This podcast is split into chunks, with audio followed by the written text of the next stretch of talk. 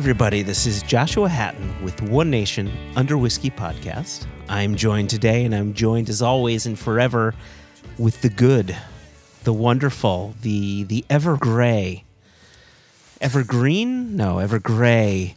Jason Johnstone-Yellin, the whiskey wizard.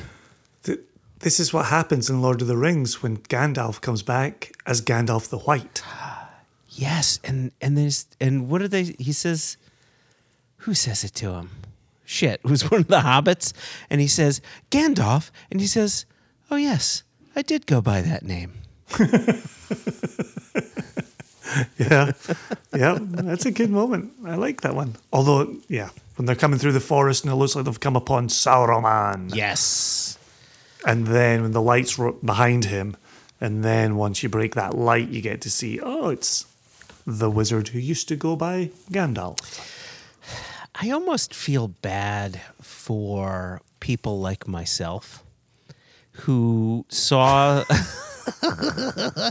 who who went to the movies to watch Lord of the Rings and there really were no surprises because I had just, you know, read the books until the the bindings fell off. I mean, mm-hmm. granted the the movies did veer a bit here and there, but not too much. Things were left out here and there. But when that Tom Bombadil. God damn it. You want you want to grind my gears? You want to get my gears grinding? But when that scene popped up, I said, "Oh, yep, there's that part where where Gandalf reappears as Gandalf the White." And while other people were saying, "Oh my gosh, is it going to be Saruman?" Nope, I knew. And that's why I feel sorry eh, for myself. I, no, I like that aspect. I, I actually felt bad for my kids because they were granted permission to watch the movies before reading the books. Not not by me, someone else in the family. And and I felt and I felt like that's it. That's that over. And so then the thirteen year old started reading the series, got two thirds of the way through it, and went, "Yeah, I know how it ends." Right? Yeah. yeah, that's That's that's a good point. that's not right. That's not how this works. But anyway, we're we're not we're not here to talk Lord of the Rings. You know, just like we're never here to talk Indiana Jones or any of the other nonsense that we that we utter. But we are here for a, a special event, Joshua. Mm-hmm. An annual special event. Mm-hmm. What is that? This, Jason, is our fourth annual mailbag episode. What does that mean? When we do our mailbag episode, what does that tell you as a podcaster? What is that what is that hinting at to you? It tells me that the season has been, hmm. and the season shall be no more. But on the horizon, a bit like Gandalf the White, a new season shall come forth from the east, and blood shall be spilled this night. Oh my gosh. But if so long as they make it into Helm's Deep, they have a chance of holding off the orcs. Do you ever do you ever say that when you're you say now I'm Helm's Deep?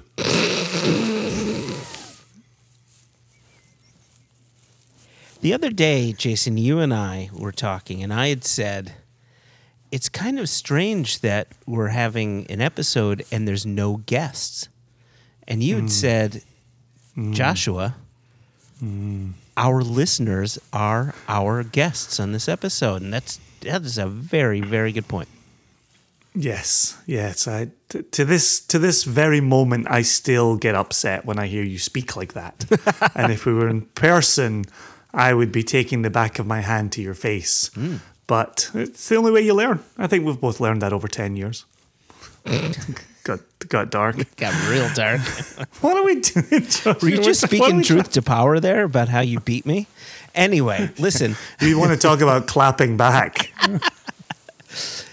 we have a bunch of mail to get to. Some were emails, some were Instagram messages. We even got some texts from people. But mm-hmm. before we get to these questions, I'd like to talk about what's in our glass because I see you sipping on some amber nectar, and I've got a wee bit of amber nectar in my glass here. What, what do you got going on? Yeah, I wanted to use this occasion to delve back into my Watt whiskey, Mannochmore. Hmm. I just think it's an exceptional whiskey. And as I sit here chatting away with you, and, and as we'll get into these emails, it's such a beautiful accompaniment to conversation. And I think good whiskey ought to be a good accompaniment to conversation. Agreed. And I think one of the things, you know, we, we've talked about 2020 being a difficult year. I think one of the, the difficulties that we had, um, if you think of the expression breaking bread, we, we get together and we break bread. I think for, for you and I and our, our industry friends and, you know, many members of the nation, we don't get together and break bread. We get together and pour whiskey. Mm, mm-hmm. And it's in pouring that whiskey that we have those conversations. We experience the camaraderie of friends and Yeah. whiskey. Yeah. Yeah. It's a wonderful time. And so so this this just speaks to that type of occasion for me. And so I'm really excited to have it in my glass. I, it's all too easy to polish it off as well. It goes down very easily, which actually has me looking very quickly 57 for the to 1, right? ABV. You're close. 54.8. I don't. I got one number right. and I think that was lucky. And so, so that that's what I'm I'm imbibing on that, and, and that's only where I'm starting. There will be more drams poured, a bit like our year in review episode. This just becomes a, a celebration, a chance to hang out, wax lyrical, Yep. and pour some drams over our throats. So, what have you got there? Well, like you pouring whiskey from from our friends Mark and Kate Watt, I'm pour I poured some whiskey from our friend David Stirk. Ah, Yeah, and so what I have, and I was I thought I needed something to mark this occasion.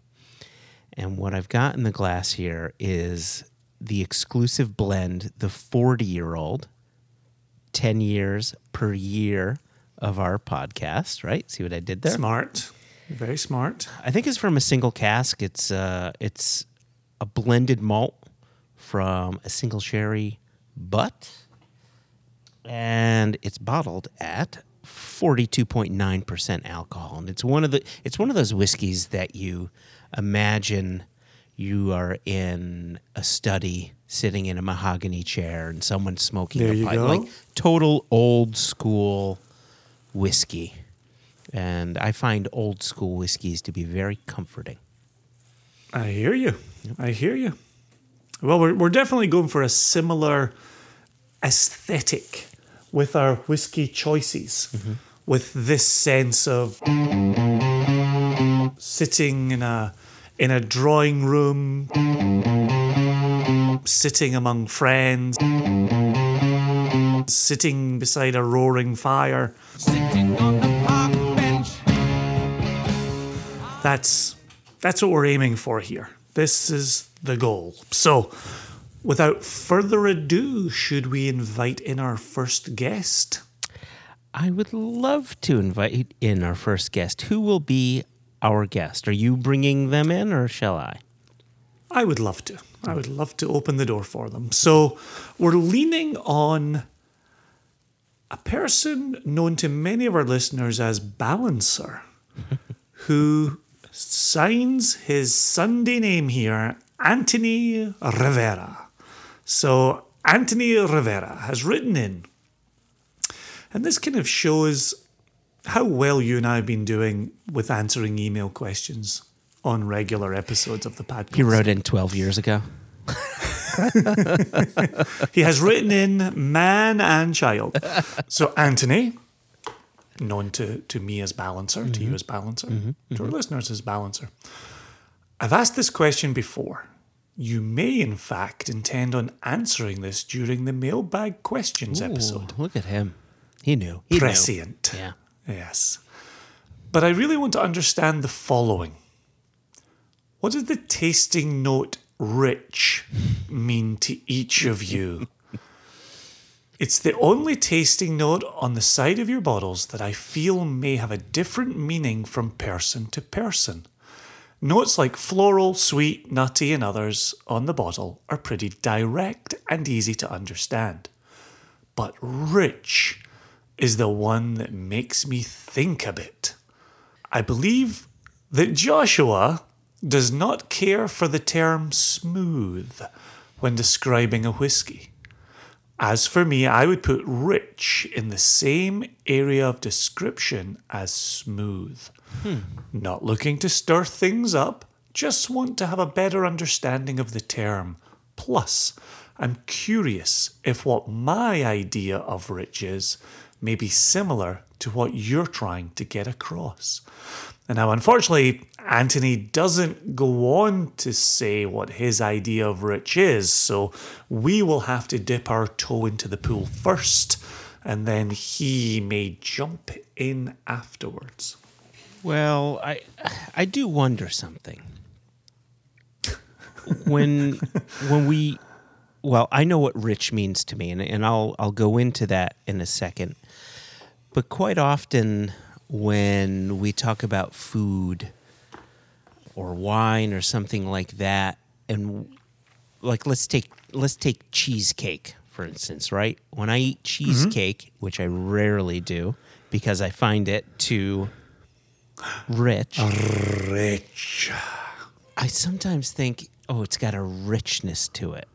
And mm-hmm. richness to me is not shorthand, but it's sort of an alternate word for moreish, meaning there's an intensity there. And so with cheesecake, there's just an intensity of, of flavors. There's that fattiness, there's that sweetness coming through. And it's, it's, I guess another word would be almost like uh, uh, decadent, right? Uh, Decadency to it. And so uh-huh. that's what I think of when I think of the word rich. However, as we're talking aloud, I can almost see it being used as an adjective, right? Where what it should be is rich floral notes, rich multi notes, right? A rich peatiness or something like that. So, so Would yeah, you even say rich smoke? I guess I would, right? If if you would say a rich peatiness. And so rich uh, in this case would be almost like shorthand for a lot of, right? There's a lot of maltiness, a lot of smokiness. Uh, so I guess if you just say rich, now that he's forcing me to think about it, it's like an orphan word. Potentially, but I think it can be in one instance. Mm-hmm. For for me though, and it's interesting that you would choose cheesecake as your example. When I think of cheesecake, and like you, I think rich. I'm also thinking of that texture. I'm thinking of a heaviness, a hmm. weightiness, an unctuousness, where you're kind of saying, just like you did a moment ago, boy, I better strap in. This is going to be serious business. And so, on one hand, I think there is something of a texture component to this. But then, as you're also alluding to when it comes to flavor, when I think of rich malt, I think, oh, that's going to have complexity. That's going to have additional layers to it. Mm. And so I can think of some, say, oh, well, I, I can think of a Highland single malt mm-hmm. that has a lovely malty presence to it, but it demonstrates more as cereal grain and comes across as quite grassy Okay. right? Whereas I could also think of Glenfarclas being quite rich and quite you know heavy with the malt, but it also brings the sherry. The sherry elevates the maltiness, so it becomes a rich maltiness, but then also with dark fruits around it and dark chocolate around it. Mm. And I think of those flavor profiles heightening the experience Yeah. and leading me to talk about a richness to the enterprise. But see, as you're explaining that, you're attributing a richness to a characteristic of a whiskey. Richness again is not standing on its own right? You, you you attributed a richness to the malt. You attributed the richness to the sherry. You attributed it to a mouthfeel. And Balancer's point is a really good one. As I'm looking at the side of, I have our Clynelish 9 in front of me, and I'm looking at our flavometer. And on the flavometer, you have floral, hmm. sweet, rich, nutty, spicy, earthy, smoky, Yeah. and woody. And and now it's making me wonder if we need to rethink that rich. Replace it with smooth.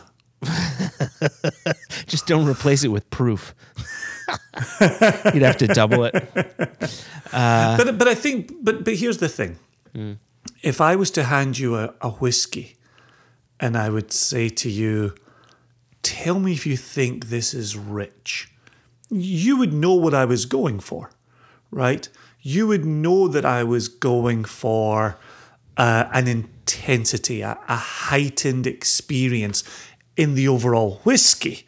Yeah. And you might come back and you could say, "Oh yeah, that that is rich malt," or "Oh, that's rich fruits." You, you would then put some leaves on the branches. But But I think if you came at it saying this is a rich whiskey, you would have a jumping off point.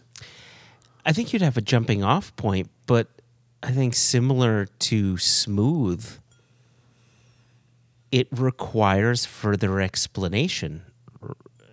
You know, it's almost making me wonder if the word rich is as useless as the word smooth is. When people say smooth, you dig a little deeper. What they're saying is, oh, there's a bit of an oily texture here. I'm not feeling the alcohol burn. You know so, something like that. You have to dig deeper at all times to get to what smooth means. And so i think similarly you've got to do a bit of digging to see what rich means within the context of each individual whiskey. Maybe it's not as useless as smooth because smooth is pretty fucking useless but uh, but i can see balancer's point i can see Oh, I can absolutely. I, I can, and if we're if we're going to identify the flavometer, right? Floral you get, sweet you get, nutty you get, spicy you get, earthy, smoky, oaky. Mm-hmm. Rich to me says there's a lot going on in here, and maybe yeah, maybe maybe it's time to get rid of it. Or replace it with something that has a, a bit more meaning behind it. God damn it, Balancer. Thank you for your question. You've given us work to do. Let's replace rich with oomph. Oomph. Oomph. Has it got oomph? Yeah, it's got oomph. Yeah, it's It's got, got a lot of oomph. there we go. There you go. There we go. We're, we're both just staring at each other now because we're we're thinking, yeah, maybe we need to update that flavometer. yeah. Didn't think we'd be starting here. No. No, me either. Next question. Thanks, Moving on. Balancer. Seriously, Thanks for writing seriously in. though, An- Anthony, your your question and your comments are were, were great, and and has us thinking. So thank you, thank you for that. That's all we've ever asked of the nation, right? Keep mm-hmm. us honest. Yep, yep. I mean, you- you're you're still a, a lying bastard, so, but you know, Still a living bastard? A lying bastard. Oh, right. Took a turn. I tell you who's not a lying bastard. Whoever wrote our next question. So I've got an email here from uh, the good Ariel Green, who's written in before. Indeed. Indeed. And the subject of the email simply states gluten free whiskey. Ariel says, J, J, and J. I have a question for you about gluten free whiskeys. I owe a favor to one of my coworkers and want to get them a bottle of something. But he has celiac and he says he's understandably unable to drink most whiskeys. I was hoping you might be able to recommend some readily available whiskeys that are made purely from corn or some other gluten free grain that I could get him a bottle of. I might also consider a rum or mezcal, but I'm less well versed in those subjects. And although I've been exploring rum a little bit, I am hoping to keep it in the $50 range since it isn't a huge favor that I owe him for. Thanks, Ariel Green. I just want to That's just missing a parenthetical comment. It's not like he killed a guy. Yeah, what what kind of favor would be a $50 favor? if if you took care of my cat for a weekend, I'd I'd I'd hook you up with a fifty dollar favor. So you're saying a week's worth of cat sitting is worth 50 bucks? Weekend. Oh, weekend. Yeah, I, I- I would go that far. Remembering a time when we could leave the house for mm. a weekend at a mm-hmm, time. Mm-hmm, mm-hmm. It was a radical time, a crazy time. What would you give somebody a 50 buck bottle favor for? Um, hmm. if if they if they picked me up from the airport, I've picked you up from, oh, I guess I've also got bottles from you. yeah, but I give you plenty. Every time you pick me up from the airport, I get Yeah, you wait a a second. whiskey. I- yeah. It is funny you say that. Every time I see you, you have a bottle for me, but I didn't put two and two together. There you go. Huh. So if someone picked you up from the airport, you'd you took them up with a fifty dollar bottle. Yeah, un- unless they were in a twelve step program, then I'd get them something else. But yeah, I, you know, I'd, I'd consider a, a nice bottle as a gift. All right. So, question for you, Jason. What Yeah. what would you recommend as as a gluten free whiskey? Well, my understanding, and in speaking to producers, there's no gluten in distilled spirits. Mm-hmm. The, the, the gluten is there in the grain, but it doesn't transfer through the process. Correct. and and and you know and that's certainly not to to question this friend's situation. If if alcohol uh, if distilled spirits are affecting them in some way then that's that's happening. And and I feel bad for them in that regard. At that point you might you might want to you know us Joshua. Gosh if you've got any issue with anything that comes from grain drink mezcal right? That's we're, we're gonna go right there. And if yeah, and that that's a category that's so worth exploring.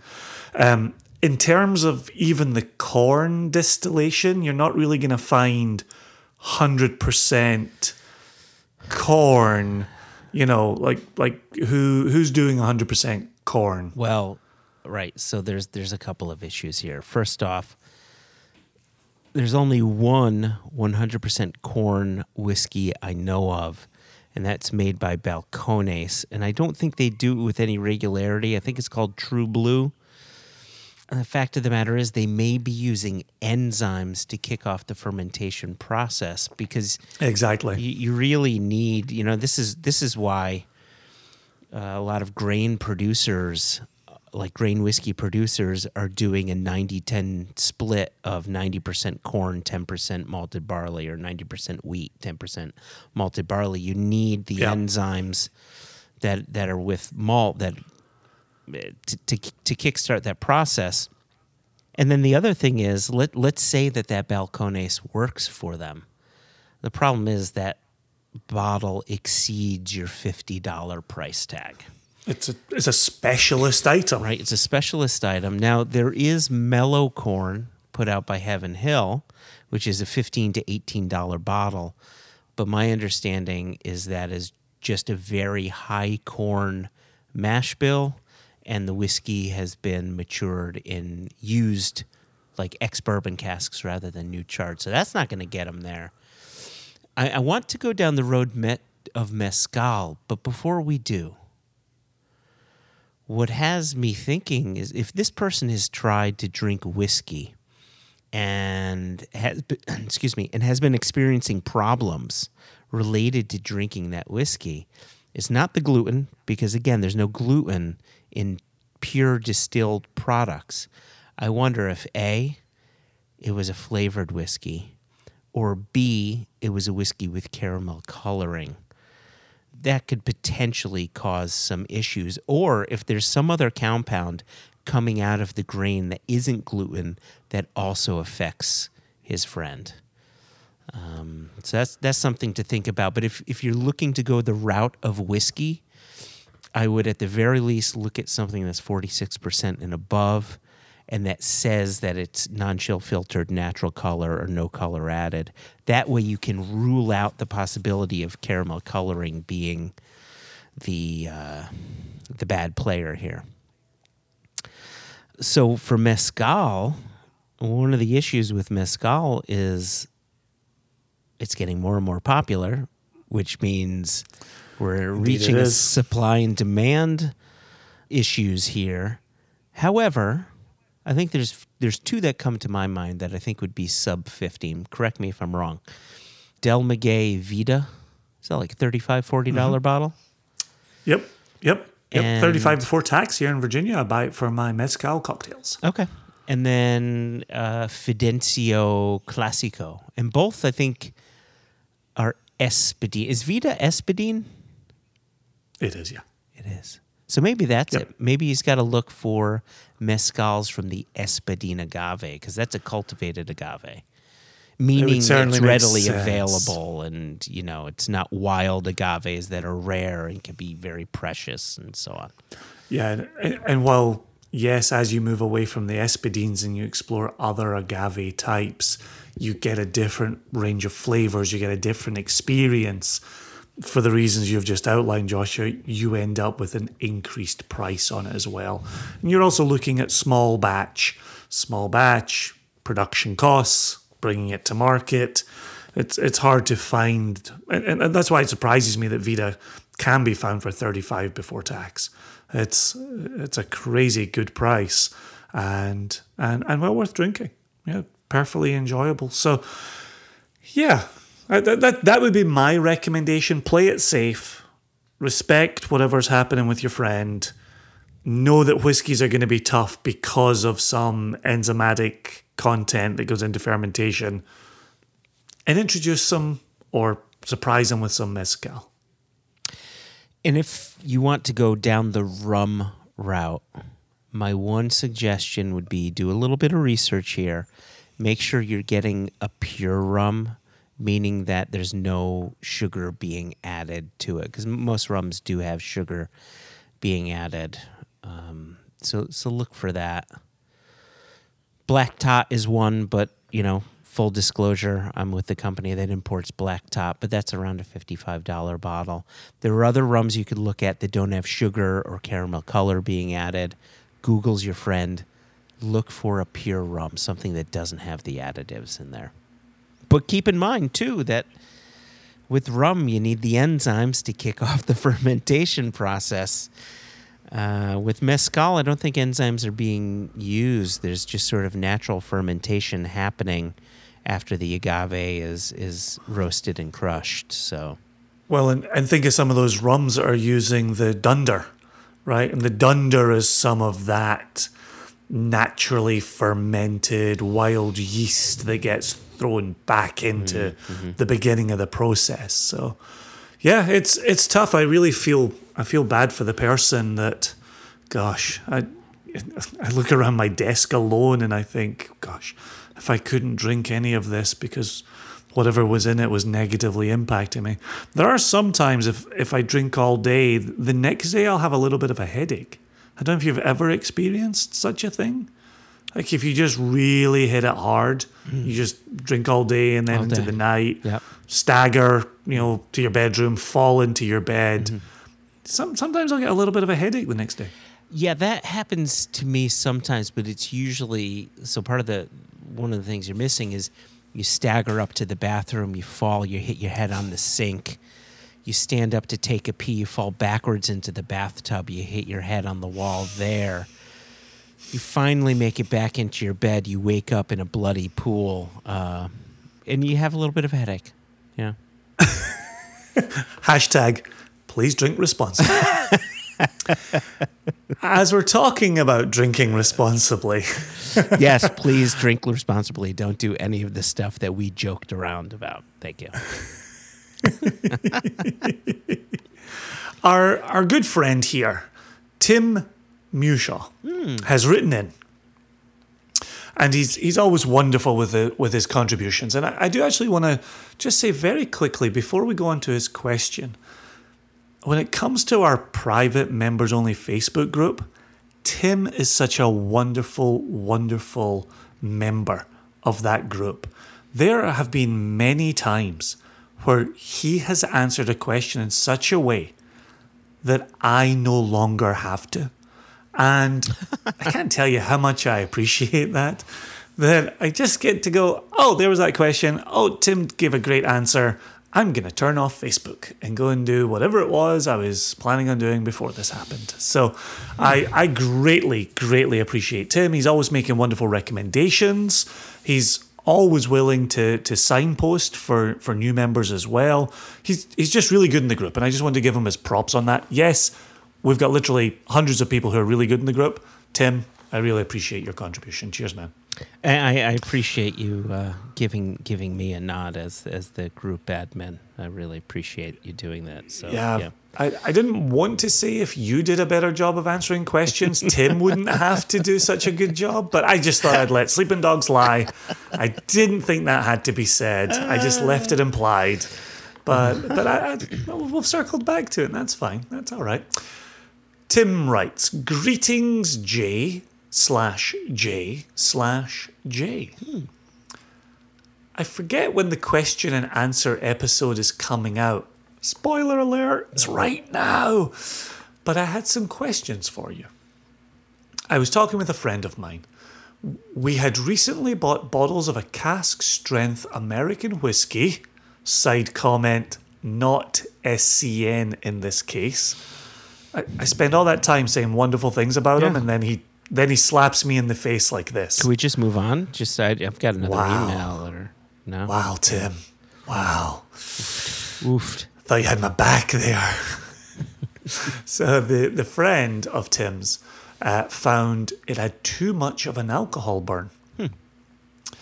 Yesterday, he said he had it again, and it had oxidized enough that he really enjoyed it. He had left the bottle uncorked for a couple of weeks on his shelf. A technique he's done before to quote unquote improve whiskies for his palate.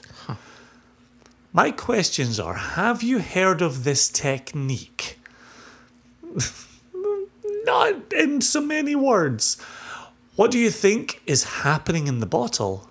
And what is your opinion of it? Is this something you would do or have done? Wow. Uncorked is a new wrinkle on an old position. It, it really is. Uh, You know. And, and let me before before you go on. Okay, I just want to I want to bring in a an email that came in from Natalie Wiesenbaum uh, Hmm. in Seattle, dear dear friend, uh, who opens and I think the only way you really can open one of these emails, kind of Jess, Joshua, and Jason. I think if you re- reverse the order of the second and third, I think you've got a success on your hands. and this, this, this, I think, ties into what we've commonly heard around the issue that Tim has brought up. okay. So Natalie writes, I'm writing to you with a question that's been niggling at me for a while.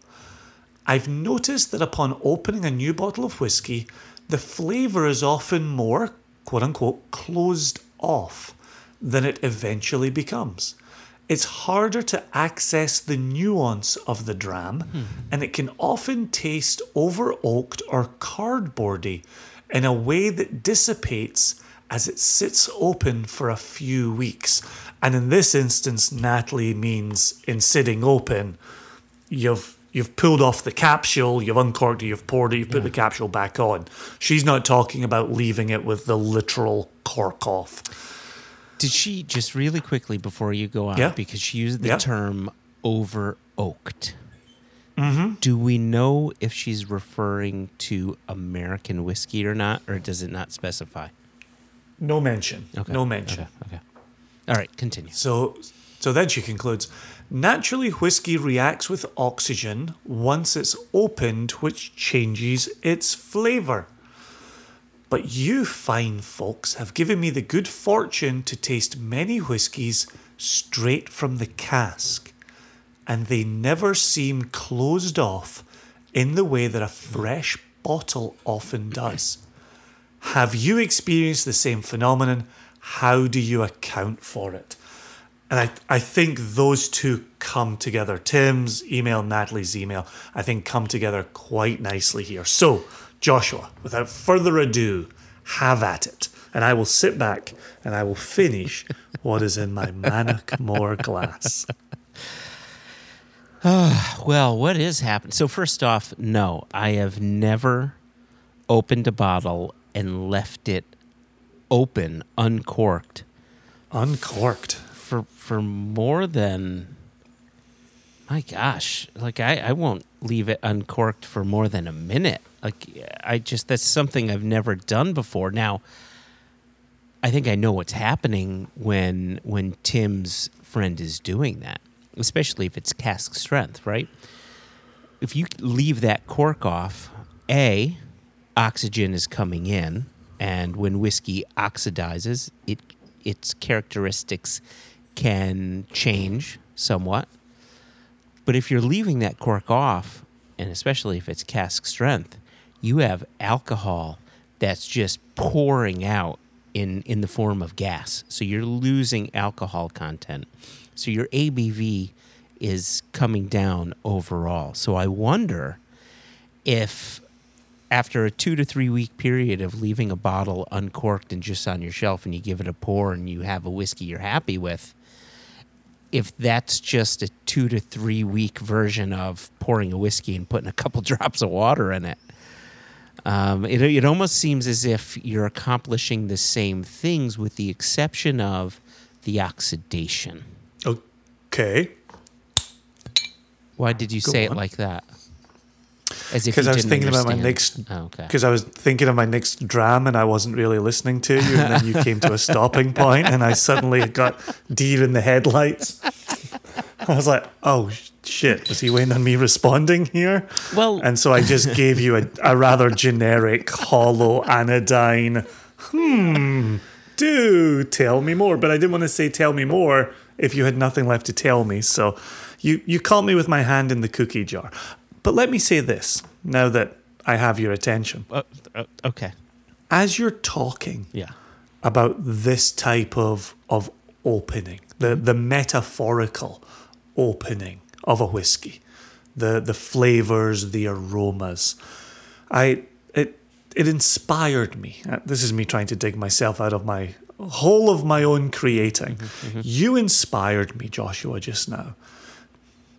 If listeners could see your face right now, they would know that I'm successfully digging myself out of this hole. one of one of the interesting ones for me that we that we bottled recently was our Balcones. And You, you just mentioned Balcones a moment ago. Mm-hmm. Those casks baking in that Texas sun and Texas heat can be so big and so bold mm-hmm.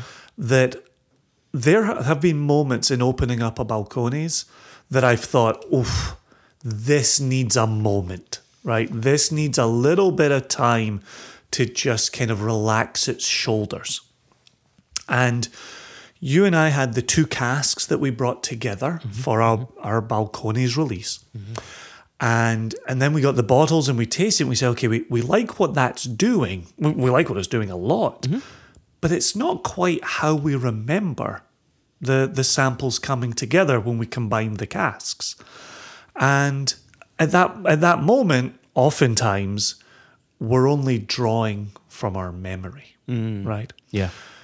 and and in looking across my desk while you were speaking and and really contemplating how I was going to follow the Mannochmore, I I saw that and I'll I'll show it to you right here. That this is my Balcones bottle. That's that's what I've got left in my a lot, Pathfinders not bottle, a lot. Right? Not not a lot. And so that has been sitting mostly empty for quite a while now. Mm-hmm. And all this talk of oxidation and high alcohol and the loss of vapor really, really inspired me to pour this dram. Okay. And in putting my nose in it, it's not at all how I remember it when we first bottled it. It's it's got a and, and balancer might write in again after I say this. It's got a softness going on that I'm really drawn to, and it really feels relaxed in the glass. It's really interesting you say that because, and, and what I'm about to say, I think proves why we cannot trust our own memories. Now, because I've got my Balcones bottle over over here, and I'm about halfway through with it. But when we first received our bottles, and and this will start to segue into Natalie's question, okay? Mm-hmm. When we first received our bottles, and I opened up our Balcones, it was tight, it was sharp, it was it just didn't seem like what we had done when we made our Balcones pick right? We selected those two casks. We married them together. And we had this particular product and i had it in my head. This is what we fell in love with. And then i opened our bottle and it was very different from our memory. I went back to our original sample and found out that it was definitely different from what we had done However, now that I'm about halfway through the bottle, the whiskey is much closer to what we had done. And so it makes me wonder, getting now to Natalie's question when you receive a new bottle, is there bottle shock going on, right? Think think about mm-hmm. how we received those Balcones cast samples. Like Natalie had said, when she tastes whiskey from the cask at a warehouse, it's wonderful. When she receives the bottle, it's tight, it's closed off. She's got to let it breathe. Something's happening there. So what's what's happening between cask and bottle showing up on your doorstep? Right? You're you're marrying you're you're putting that liquid into a tank, sometimes marrying it with other casks. You're going through the bottling process. You're boxing it up, you're sticking it on a boat or putting it on a plane, dealing with different barometric pressures and, and, and all this stuff. And and also there is a bit of oxidation going on in the cask itself. You put the liquid into the bottle now has far less oxygen interacting with it. It just makes me think that there, there's a bunch of elements that happen once you dump that cask to the bottle showing up on your door that that it makes sense that that whiskey would would arrive a bit tight, a bit closed off. Yeah, bottle shock is an interesting one because it's not really spoken about in the industry, but sometimes over a few drams, we might start to talk about the surprise that you hmm. get mm-hmm. from from first receiving that bottle that you're all excited about, that you selected from a cask sample, that you then say this this isn't quite it, and I I would say this there hasn't been for me a, a single cast nation example of this quite in the same way that I- that I think of some very high proof bourbons. When those are first open you get a real sense of tightness hmm. that they that they really need to settle down. And so I, I don't know if there's something about American oak or, or even new charred oak that, that can lead to this. I don't know. And I, you know, Natalie doesn't give examples, and, oftentimes it's hard to read the examples out on a podcast. Um, but there, there's no examples. We, we don't even know is it Scotch, is it Irish, is it American, is it other? Um, and so I, I would say I don't tend to find it in in Scotch as or even hear about it in Scotch as much as I've a experienced it and b heard about it with some as i like to say american bourbons Well, think think about bourbon. That, that new charred oak, you can't get away from it. And bourbon gets wonderful at two years of age. There's absolutely fantastic bourbons at two, three, four, five, six years of age. And once you start reaching 12 years plus, then you're doing a little dance. There's a chance that you could get over oaked. You could get an astringency to it. And if you're at high octane, know, think about the environment that that whiskey is in when it's maturing. Think about Heaven Hill's warehouses that go 12 floors high, right? That can produce some really astringent whiskey. And I can understand why they want to do that, right? You mix a little bit of that in with some whiskey maturing on the bottom floor and it's adding in all these layers of flavor, right? Some great things can happen. But I can kind of see why a bourbon might be a bit tight, a bit closed off, maybe a bit dry or astringent. And I would tie that to the new charred oak cask. Here's a very good example the Orphan uh, Orphan Barrel series. They pro- they've released some wonderful whiskeys, most of them in the low to mid 40s at 20 some odd years of age. And my guess is they've released it at that ABV. They had to bring it down to fight the astringency that you get from that from that aging. And the whiskey was made better because of it, in my opinion. So I think bourbon has a propensity to to run into that scenario. Yeah, no, I, I think we both see that similarly. My question to you is Yeah. having now heard of the the cork off technique, would you see yourself employing that? No, I, no, I wouldn't. Be for a couple of reasons. Uh, first off, a you don't know how quickly that that whiskey is evaporating, and negative things can happen to it pretty quickly if you're not monitoring it. It's it's just like adding ice to your whiskey.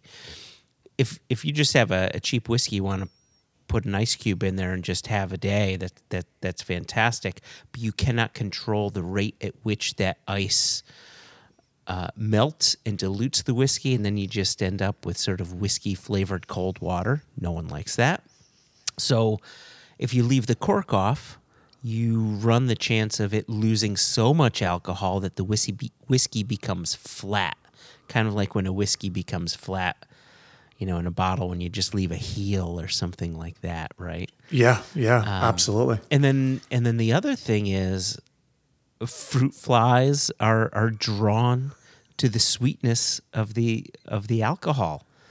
And I mean, how many times have we sat around drinking whiskey and you say, "Oh shit, fruit fly just fell in." Yeah. Yeah. I go from no fruit flies in my entire house to three fruit flies in my whiskey that I'm drinking in that moment. like, were you hiding behind the pillows? Like, what's happening here? So yeah, there's there's the you know you might want to get a bit of cheesecloth and and put it over the top if you're going to play around with that type of experiment. but and this is what I was going to say earlier is w- when I mentioned what I think's happening when his friend removes the cork for two or three weeks and then pours the whiskey is that two to three week waiting period is almost doing what adding a couple drops of water to whiskey does. The only mm-hmm. difference is when you leave that cork off, you're also accelerating the overall oxidation of that whiskey too. Yeah, And that's another yeah. thing you can't control. At least when you if you work with water, you can control that drop by drop by drop. And that's that's a much more preferred method for me. And that's certainly something I'd, you know, if, if I was Tim and this was my friend, I would certainly want to, you know, clearly at this time get together in a socially distanced mm-hmm. way. Mm-hmm. But but play around with water in that way. I would love to see if this friend's palate reacts to the addition of water and maybe even a fair few drops of water the same way their palate responds to leaving the cork off for you know X number of, of days or weeks. Uh, I would love to see if their palate would get to the same place, and then it gives them a, a certain immediacy there, where you can open your bottle, you can add the water, you can then cork it, put it safely back on the shelf, preserve that alcohol, and know ballpark how many drops to add the next time. Yep. Yep.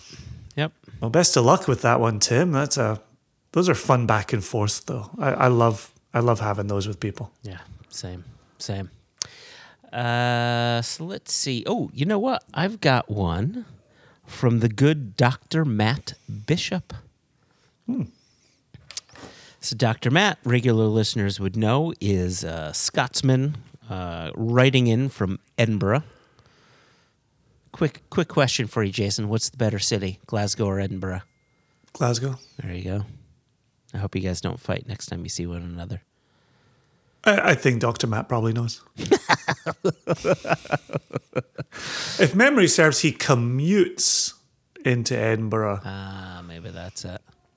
Maybe that's but I don't think he comes from Glasgow. But if he's getting his sense, he'll be closer to Glasgow than Edinburgh. Anyway, So the the subject says post bag episode question on genetics. Okay, okay. If I could tell you very quickly, hmm.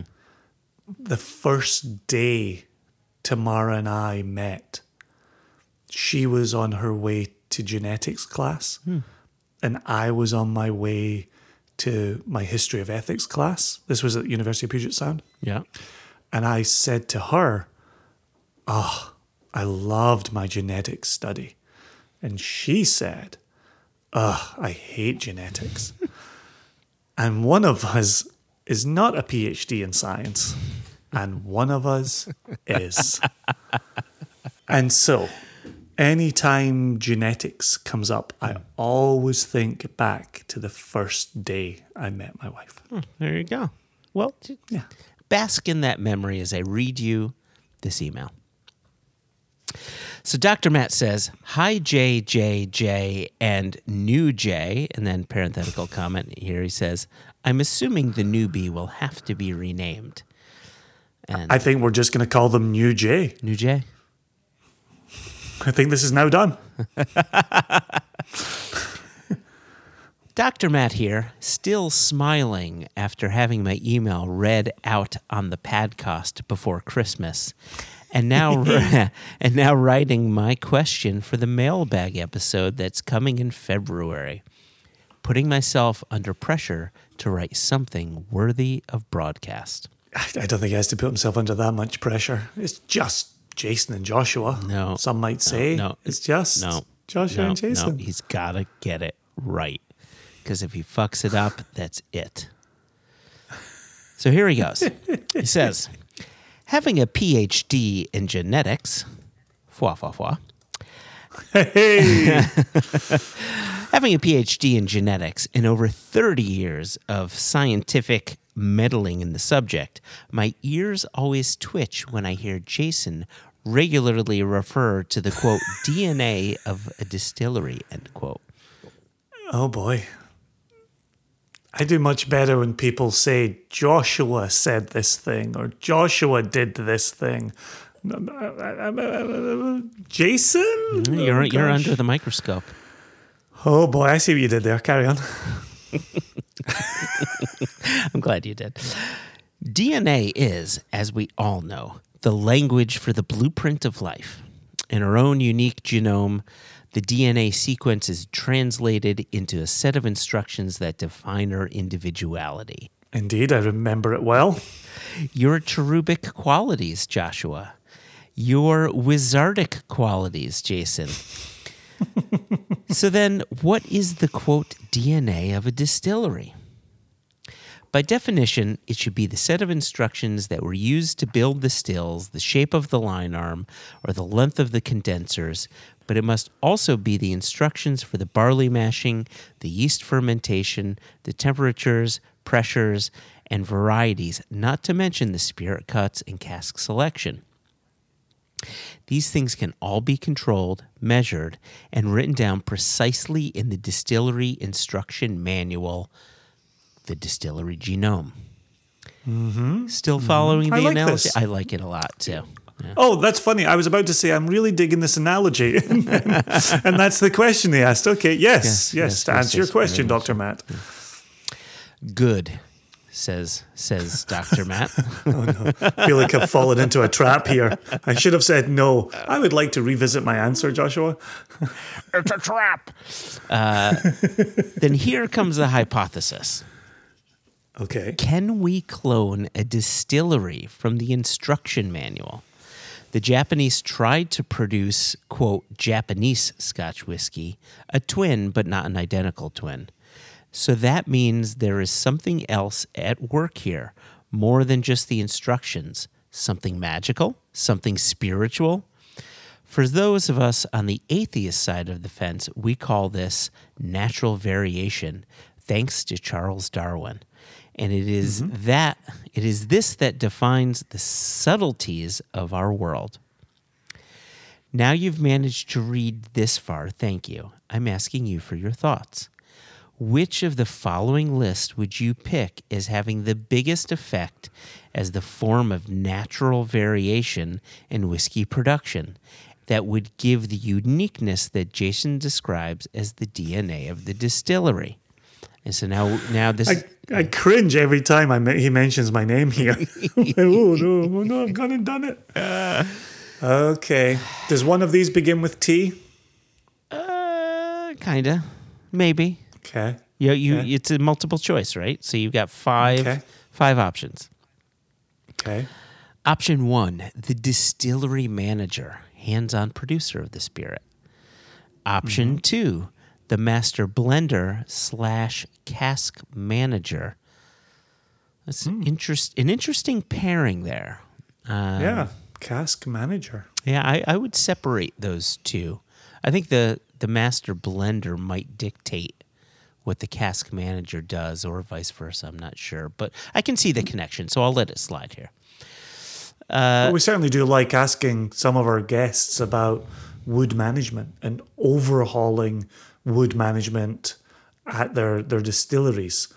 And so I, I, I like I like your point where the master blender is likely communicating with the person in charge of casks Yeah. how to how to set them up. Yeah. So Yeah. Okay. yeah, good. Uh, number three, the geographical location of the distillery, and here we are with your T word, mm-hmm. terroir, mm-hmm. which mm-hmm. we all know is French for terror. And Not terrier. God loves a terrier. Yes, he does. God loves a terrier. five points Oh, like to Gryffindor if uh, if you know where that came from. Mel Brooks. No. Best in show. Oh right. Yeah. Okay. Anyway. Christopher Guest, big fan. Never seen that particular one. Uh, I'm sorry. What? You've never seen Best in Show? It's just one of those, you know, sometimes your stars just don't align. That's been the case for me with that movie. My stars just have not aligned. I uh, I'm slack jawed. I'm slack jawed, Jason. You have an assignment this week, and you and Tamara need to watch Best in Show together, and you need to watch it at least five times. Well, given that you've spent 10 years not taking any of my recommendations, I'll get right on that. I took all of them. I eventually took all of them, though. I'll tell Dear, you, dear listener, don't get upset when mommy and daddy fight. They still love you. This isn't about any of you. oh, I can't believe It's just you. been a long day. Mommy and daddy are tired. And sometimes they just use sharp words when they talk to each other. I can't believe you had me rewatch Requiem for a Dream. It was so difficult, so painful. Well, I didn't have you rewatch it. I asked you if you'd seen it, and you said no. And I said, "Oh, that's one you have to see." Like I would never watch it twice. I saw it once, and that was more than enough. but I saw it once and I promptly put it out of my head because of it was a night it wasn't a bad movie it was just a night it was like watching a nightmare Oh, it is like watching a nightmare. Yes, yes. I I haven't taken it out for air still haunts me to this day. And it's a long time since I last saw that movie or first saw that movie. Anyway, anyway, back to Oh yeah, Terrier. back back, back to terrier. Terrier and whiskey. God loves a terrier. Charles Darwin loves a terrier. So number four is the marketing manager, and Oh yeah. Uh-huh. and number uh-huh. and number five and Paging Garden Bruce. Paging Garden Bruce.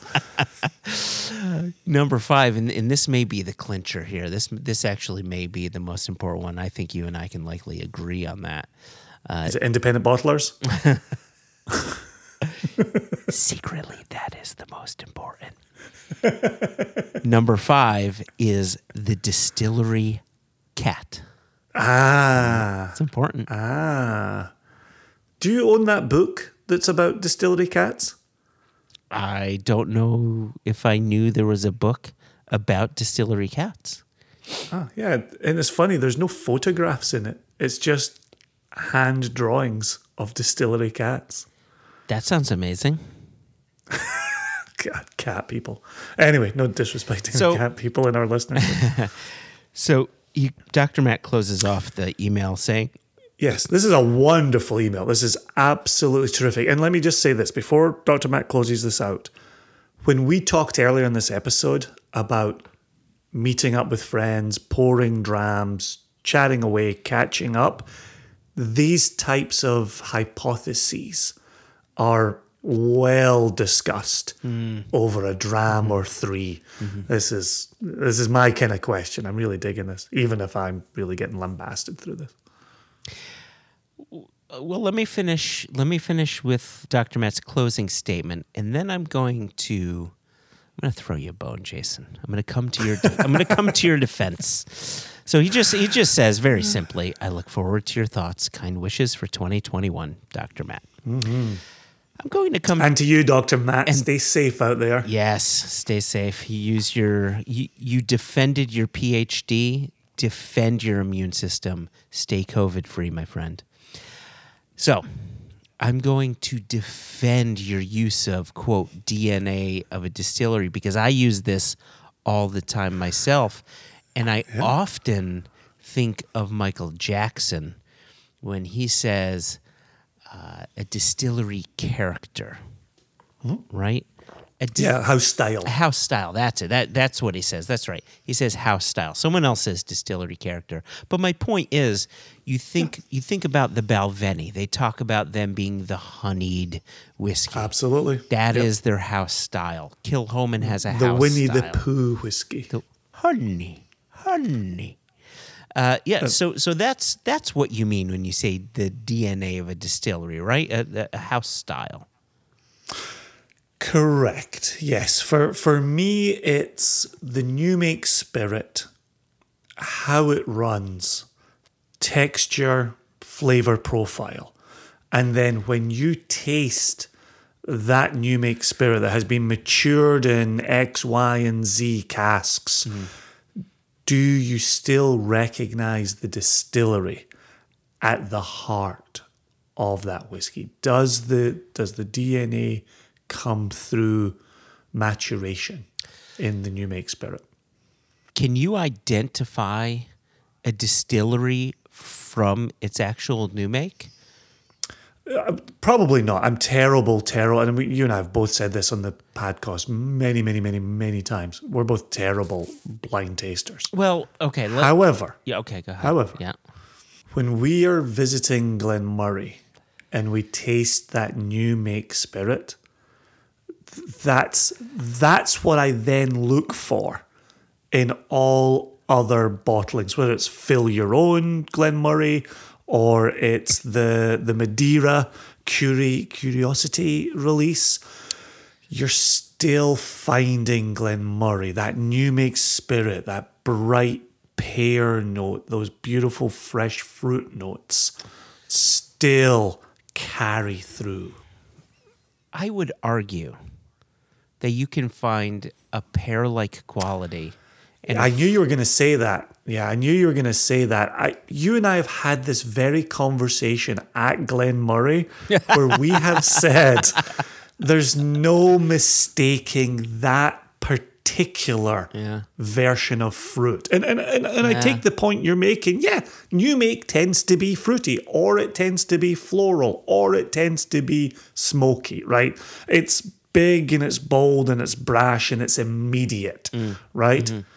But when you also know the releases that come from said distillery, you can say, oh, I remember how this fruit manifests itself. I remember how this floral component manifests itself. So so yes, those those broad qualities are in multiple new makes, but there's something about the Glen Moray one Yeah. that just mm, it's Glen Moray. Yeah, for me it's it's Springbank. I can taste Springbank in their new make. There's no escaping it. Mm-hmm. You taste it, you say this has mm-hmm. got to be Springbank. But I would say mm-hmm. there's a lot of distilleries that make fantastic new makes that I wouldn't necessarily connect to the final product. However, I would taste various final products from a distillery and connect them to one another, but I can't always connect it back to the new make. If you wanted to take an example that the new make seems to come from a different distillery than the the the retail offerings. Oh, I want I hope you're going to say who I think you're going to say. Go ahead. Do you remember when we were at Cragganmore? Uh-huh. And you expect the Cragganmore New Make Spirit to be this honeycomb center, sweet New Make Spirit, and it's not At all. It's it's much heavier. Um, I, I, is it dank? Is it earthy? Yes. Is it meaty? Yes. Yes. And yes. It's, Right? it's all those things. which then makes me think of the new make spirit that they run uh, in Wick at Old Pulteney, right? Where their new make spirit is so meaty. The 12 year old doesn't look like that. The 21 year old doesn't look like that. And it's the 17 year old that gives a nod to the new make spirit.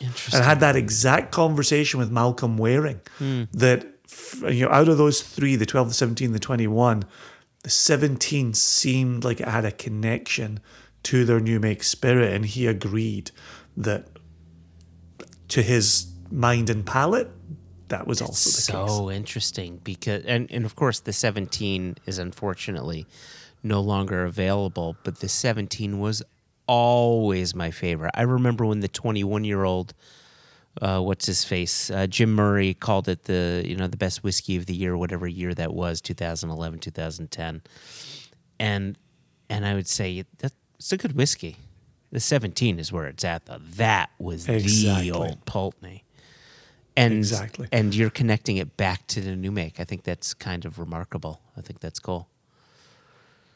Huh. Okay, so so let, us get back Dr. to Matt's yeah, question. yeah, back to Dr. Matt's question here. so so which of these five options and I'll read them back to you Mm-hmm. do you think you know what? I will reread his question. Which one of the following list would you pick as having the biggest effect as a form of, quote, natural variation in whiskey production that would give the uniqueness that Jason describes as the DNA of the distillery? And now back to your options the distillery manager, Yep. who has who's the hands-on producer of the spirit, the master blender or or cask manager. That's option two. Terroir, basically French terror. Uh, that's your option three.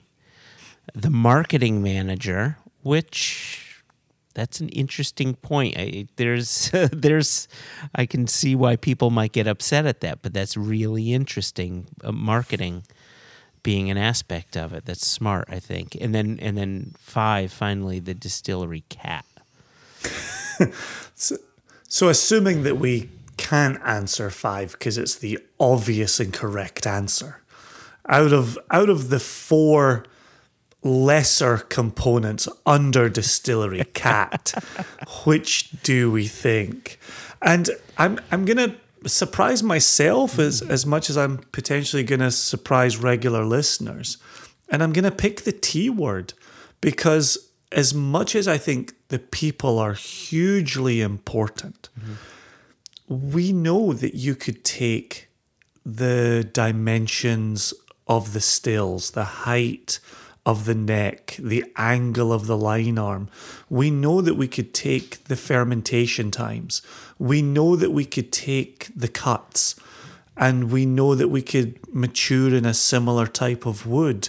And even if across Scotland the variations are, are much smaller, you and I know that, and, and Dr. Matt alludes to it in his own question here, you know that you can take all of that knowledge to Japan or Israel or India mm-hmm. or Australia, and you will simply get a different version of this product.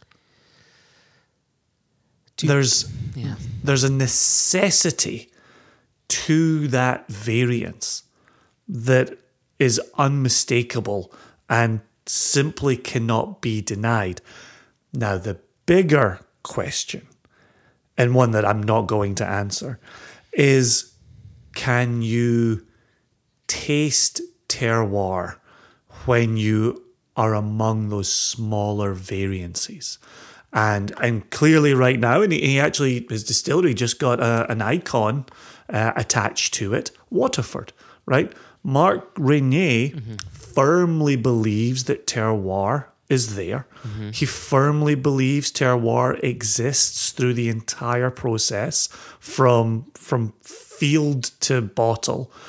And and even if you go up a hill and grow barley on a different farm, you're going to get something different out of the process, right? And again, mm-hmm. that's one of those conversations that you get to sit over a few drams and wax lyrical with your friends. But uh, the example that comes to my mind and, and why I, I started naming some of the countries that I did is how many distilleries are we involved with right now who are all Dr. Jim Swan distilleries, right? And you have that level of expertise setting them up to make the best spirit where they are. Now, there's clearly philosophies that Dr. Jim Swan carried with him. There was clearly ways to ferment. There was clearly ways to take cuts. There were clearly ways to mature that Milk and Honey, Penderyn, Kilchoman, Uh, Kavalan. Kavalan. Well, and let's not forget too. He also worked with Glenmorangie. He worked with Glengarry as well. He's worked with Right. Armorik in in France. It's not just new distilleries that he's worked on. It's existing distilleries that are looking for ways to tweak their existing operations. right? And so if you, if you can take someone with similar philosophies and employ those in all these different countries and get whiskies that that clearly give nods to Scotch but are still doing their own thing. The thing it makes me think of is that no whiskey producer wants to be a carbon copy of another whiskey producer. Everybody is searching out their point of difference. Mm-hmm. And so, and we just had this conversation with Jess the other day, right? Who is Scotland's northernmost distillery? Yeah. Who is Scotland's westernmost distillery? Who is Scotland's highest distillery, right? Everybody wants a point of difference. But I would still posit that even if you took the distillery blueprints and you built them to exact specifications in the same circumstance, no matter who you had in charge of that project, you simply could never replicate a distillery style. You could never replicate the DNA.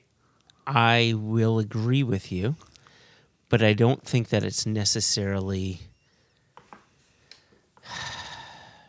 Here's the thing twin, there is no such thing as identical twins, right? Even, even we as humans, when we create babies and we have twins, those babies that come out are going to have slight variations. Okay, so I I I'm agreeing with you here. Well, and, and let me, yeah, and that's why I'm saying like they're spatially and temporally like even if they shared the same DNA, they would be spatially, temporally different, and that's the argument I'm making about distilleries. Yes. So continue agreeing with me. but but I I don't buy into terroir as necessarily a significant factor in what a distillery's house style is, with two exceptions.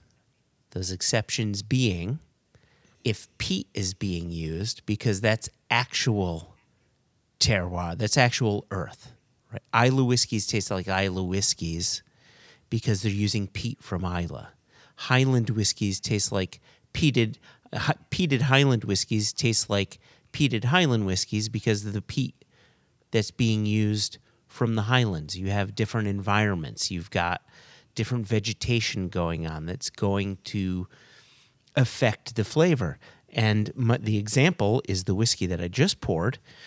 Uh, I poured the Caol Ila 17 year old unpeated style, bottled in 2015. And when I nose this whiskey, and when I taste Glug, glug, glug, glug. this whiskey, I'm telling you, it tastes nothing like Caol Ila. This tastes closer to a Highland style of whiskey, almost like a Glen Ord. A lot of minerality to it, austere, bright. Um, Would you say rich? I'd say I, I, I- would say there's a there's a rich maltiness to it. And so what was being removed in the overall process? The peat, the actual terroir. And and so I think that is going to affect the overall flavor the, the the distillery character more than where the barley came from or necessarily the type of yeast can surely affect flavors in, in a bigger in sure. a big way. Uh, but the peat is going to be huge. So you have got a distillery Caol Ila that's- that's producing two very different styles of whiskey using the same stills the same fermentation the same same cuts the whole thing. The only difference is the peat right so Are they taking the cuts at the same place? uh, my understanding is nothing is different. Hmm. I do remember having the conversation with Justina at the distillery. Oh, maybe that's. You know, I would love it if you could follow up with Justina. Maybe we can get her on the podcast. Yeah, and that'd be awesome. about that. That's a really good idea.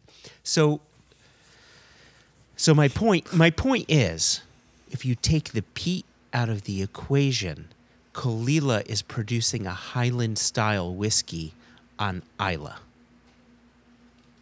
Pretty damn close. It's not an identical twin, but it's pretty damn close. The other element that I think can play a, a large effect on flavor, maybe not to the effect of peat, but surely a, a, a con- considerable compared to every other factor.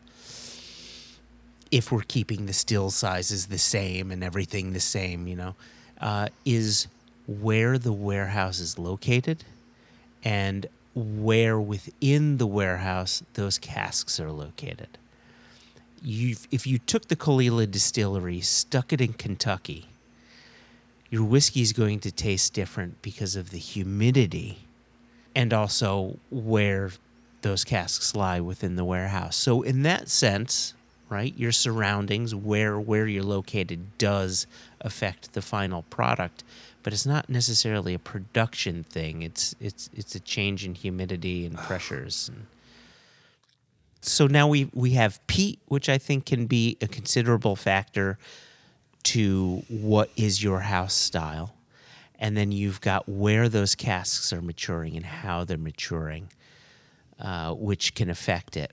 But otherwise, if there is no peat and the atmospheric pressure and the humidity and everything is the same, you're just kind of moving a little bit. I think you can get pretty damn close. So I, I I don't know, man. I, I don't buy too much into the terroir. even though you buy into the terroir. What's your famous Paul John conversation, right? You you're in the Cadenhead's warehouse. Yeah. You get a sample of Paul John. Yeah. And you say, I don't know what it is, but I know it's not Scotch. Exactly. How's that? How's that not terroir? Okay. Okay. Let's pump the brakes. Right? Slow your roll. Okay. Here's the thing. When I tasted that, I thought uh-huh. I thought to myself, self, Self. this is a malt whiskey. There's no doubt about it. But you're right, Jason. This is not a Scotch whiskey, and I said that this is not mm. Scotch, and they said you're you're 100 percent correct. But what does Goa have that Scotland doesn't have? How how long is your list? Heat and humidity. Heat and humidity. And that uh-huh. and that was one of the two exceptions that I mentioned. Here's my issue. Here's my issue. If you And hold on, just just pause really, just uh-huh. pause mm-hmm. really mm-hmm. quickly. Mm-hmm. And I want to stick with this this idea that you could take a distillery, build it in one place, relocate it in another place, and have a similar tasting style. If you subtract the peat out of Caol Ila, that distillery is now in the Highlands, yeah, or yeah, could, yeah, yeah. or could be. But when it comes to the humidity factor and the heat factor, you can't really subtract that.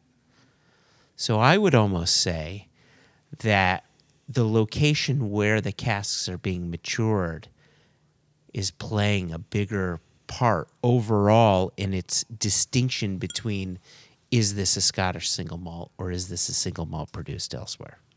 I don't want to belabor the point, but I just don't think you could take the bones of Lagavulin, take that still style, which is striking, and keep all your processes the same mm-hmm. and move that distillery over to Kilchoman and still have the same spirit. I guess I guess we need to have an understanding, and we're kind of veering off the path. Right? We we've taken the one option, and now we're just tearing it apart. But but let's let's stay on this just just for another minute here, okay? I'm not suggesting that it's going to be identical. I don't think you'll ever get identical. I think a distillery has a difficult time producing identical spirit in a given week for a multitude of reasons. That's where the blending processes come into play, and, and, and right. So, so this is the question we're being asked: is if you could take the DNA, could you essentially clone a distillery? And so your answer is no, The answer is no. and my answer is no, yeah, right? And I'm but, saying but then you're saying that you think it's the most important part. the terroir Yeah. is one. Of, I think they're all important, right? I think everything Dr. Matt has listed there Oh, okay. is important. Yeah, yeah, yeah. right? Yeah, We're definitely. trying to say what's the most The most important of And these, you- but they're all okay. important. And so you feel it is the terroir. I think necessarily it's the terroir because I don't think you can relocate anything and have it be replicated. And I think you just said it quite nicely there. They have a hard enough time replicating when they're in the same place mm. with the same stills and the same barley and the same yeast day in and day out. And, and we're back to temperature again. How does temperature affect your fermentation? What qualities do you find in your fermentation based on fluctuations in temperature? How many distilleries do we visit where we go into the the ton, uh, the into the room of the washbacks, right? The what they call that room? God, I haven't been out of my house in so long. The room No. with the washbacks? Yeah, It's the washback room. it's not the washroom. I've been going into very different places. It's the water closet. Although I've still been, I've still been dipping my cup in and drinking it though. Like I think I'm still doing it right. but how how many say you know? Oh, on such and such a day we open the windows, and on such and such a day we close the windows.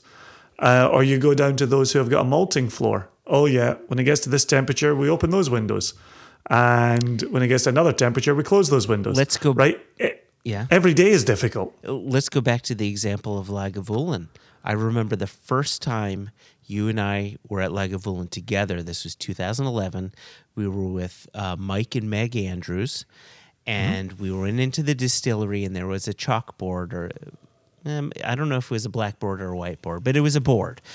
And on the blackboard was a list of malt intake. Mm-hmm. And next to each intake listed the ppm, the phenolic parts per million on the barley on any given day. And it ranged from 27 ppm up to around 78 ppm. The average is, as we all know, is somewhere around 37 to 42, I think, for, for Lagavulin. But this is my point. If each and every time they're dealing with a different ppm level, so yes, so I'm just really stressing my point. I just wanted to use that story to do so. Also, this Well, this has Clynelish hitting been the spot. mailbag episode, and and I've enjoyed the mailbag episode. So Uh, any other questions? I, hey, listen, uh, Doctor Matt, that's absolutely brilliant question. Absolutely brilliant. Oh, Joshua's interrupting me to say thanks instead. Well, I haven't given my answer. You gave your answer. to what? he wanted to oh. know what one of the five. You gave your answer. I decided to fight you on that. And I'm going to give my answer. It's your time editing. Down here, it's our time. It's our time down here. That's all over the second we ride up Troy's bucket. You do whatever needs to happen here. You do you. I think that it's the uh, master blender and cask manager. Well, yeah, we know the master blender is hugely important. We know that wood policy is hugely important. It, I'll, I'll use the example of Highland Park. When you taste Highland Park bottled by Highland Park, it's unmistakable.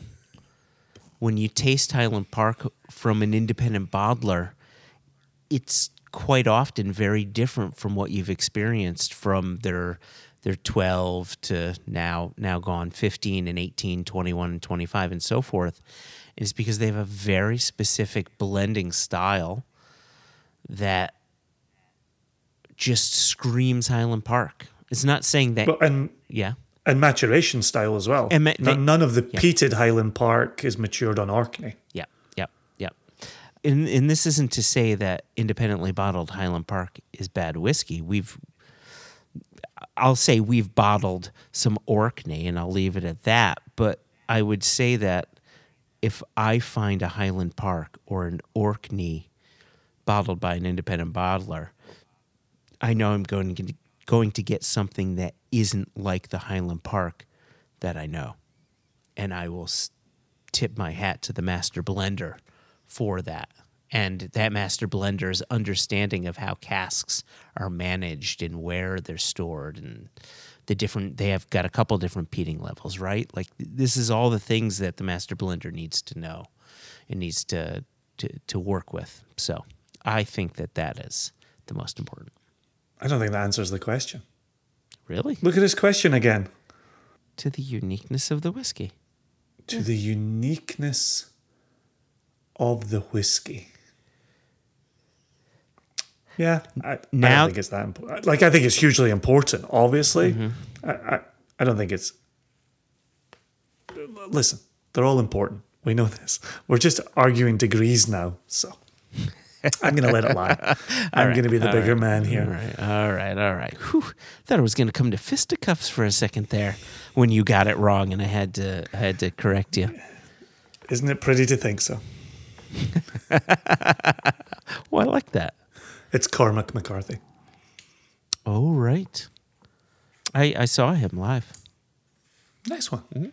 He came to Madison, Connecticut. I think his books are too wordy, but Yeah, they're a bit wordy. Um, anyway, There you have it. anyway, yeah. Anyway, what do what else do we have, Jason? well, I tell you, you just pulled a question out of Scotland, and I'm going to present you with a question from the Philippines. Oh my gosh, we are we're just traveling around the globe here, Jason. It's lovely. I feel like I'm finally getting out of my office and out of my house. This is wonderful. I, before you before you read the question, I've got to tell you Speaking of the the Philippines, uh, I'm, I'm thinking about uh, an, a dear listener, Philippe Panavong, who's Filipino, and on Christmas Day, as I was eating our traditional Jewish dinner of, of Chinese food, I could not get out of my head. Philippe Panavong, Philippe Panavong. Philippe Panavong. Ba, ba, ba, ba, ba, ba, ba, ba, ba, ba, ba. Anyway, please read. He is so generous to us, so very kind. So we have this is Jigs Alonso, Hmm. which is such a wonderful name. Jigs Alonso. Speaking of wonderful names, Jigs opens his email. I think the jigs is up on, on this. Hi, Jason and Joshua. My name is Jigs, and I'm a long time listener of your podcast from the Philippines. Hmm. And we love having you listen in, Jigs. Thank you. ever so really much. do. We really do. I have just finished listening to your latest episode with David Broom, and I wanted to take you up on your invitation to send over questions for your mailbag episode. Here are some of the burning questions I've wanted to ask both of you.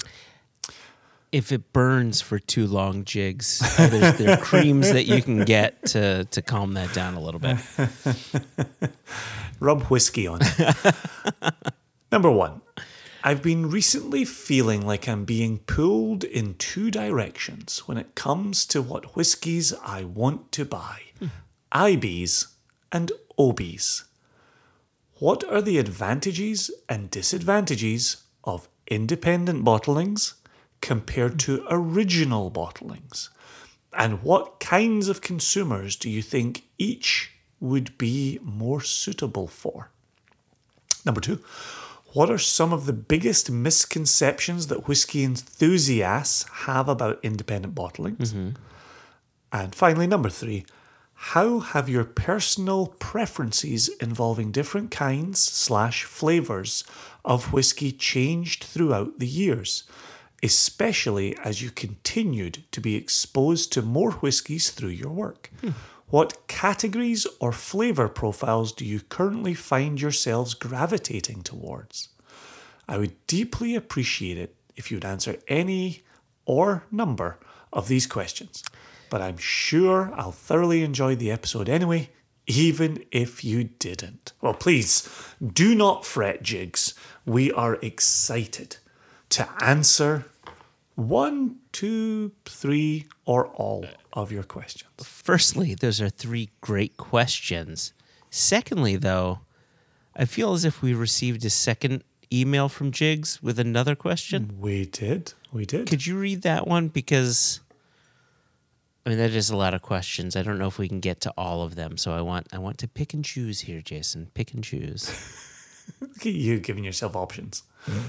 I I think what you were really doing is given that his first email opens with hi Jason and Joshua, mm-hmm. you wanted to give equal airtime to the email that opens hi again Joshua and Jason. I think that was up your sleeve the entire time. Jigs must have been fucking pissed drunk when he wrote the first email because he, he wrote your name first and mine second. We all know that mine goes first. It doesn't make you say things you don't mean. It just lets the truth out. Oh gosh, just wait till I drink more whiskey. Continue on. the truth will be flowing. uh, so, in his second email, Jigs writes I hope both of you are well. I'm sending over another email in the hopes that I may still sneak in another question that I can't seem to answer through research. You've come to the right place, Jigs. We certainly do not answer questions through research, so we will do our very best. None of our answers have been researched. Continue. Jigs writes, What are the different or most common ways that independent bottlers acquire their whiskies? Initially, I thought that it was either through distilleries themselves that allocate a small selection of casks that independent bottlers can choose from, or through brokers who acquired casks from distilleries in a similar manner. Hmm. This would imply that independent bottlers actually only have limited choices, since they only get to choose from casks that distilleries deem unusable for their purposes. Hmm.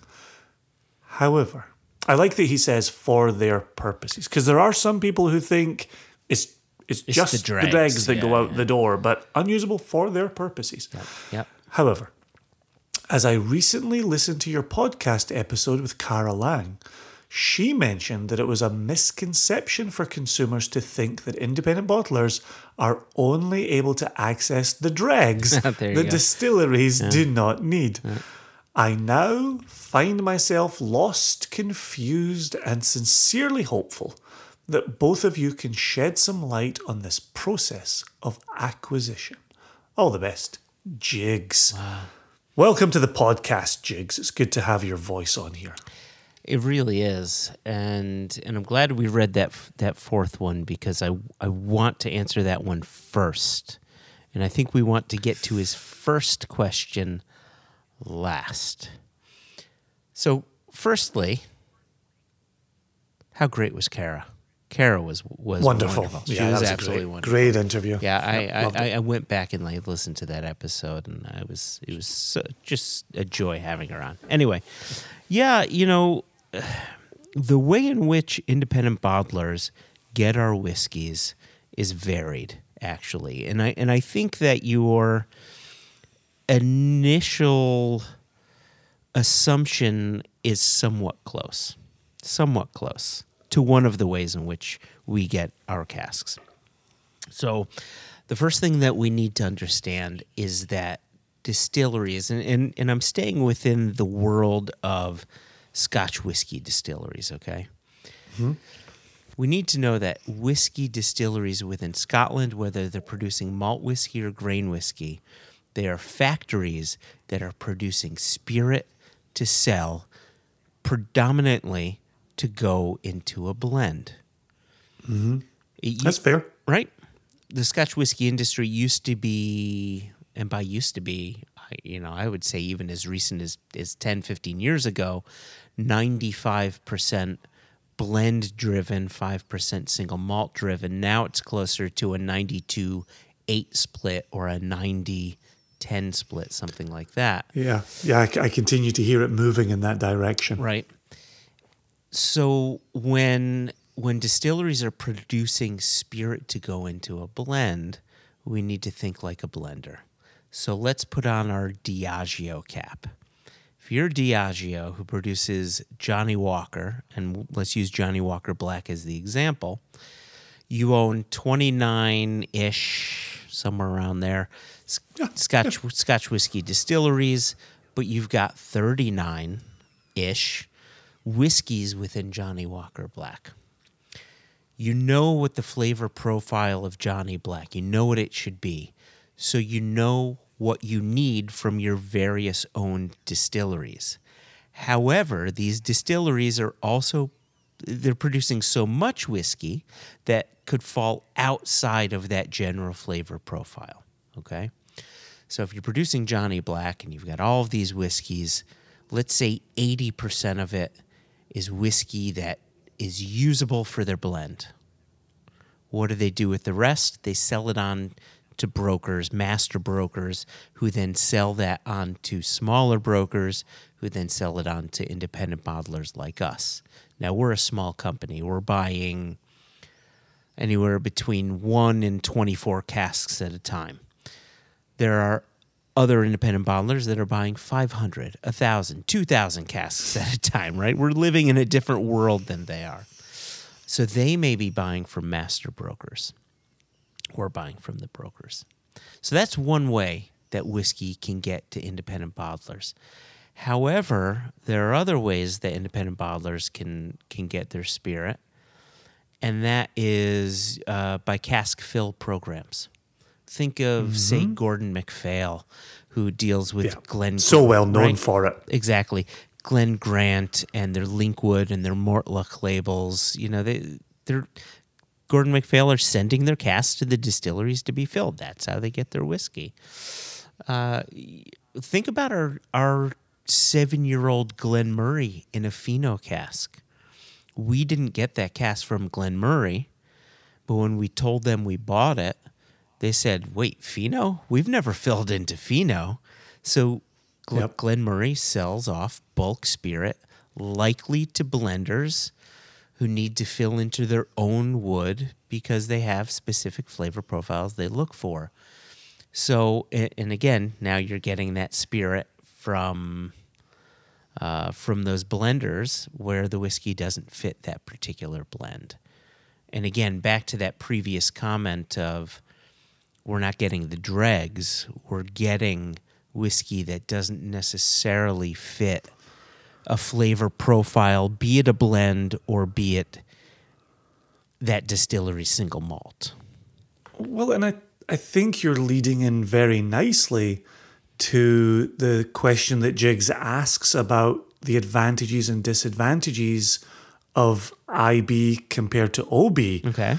And one of the things that, that we've said from the very beginning of this company is a distillery wants to produce a lineup, a, a series of standard offerings that are consistently good.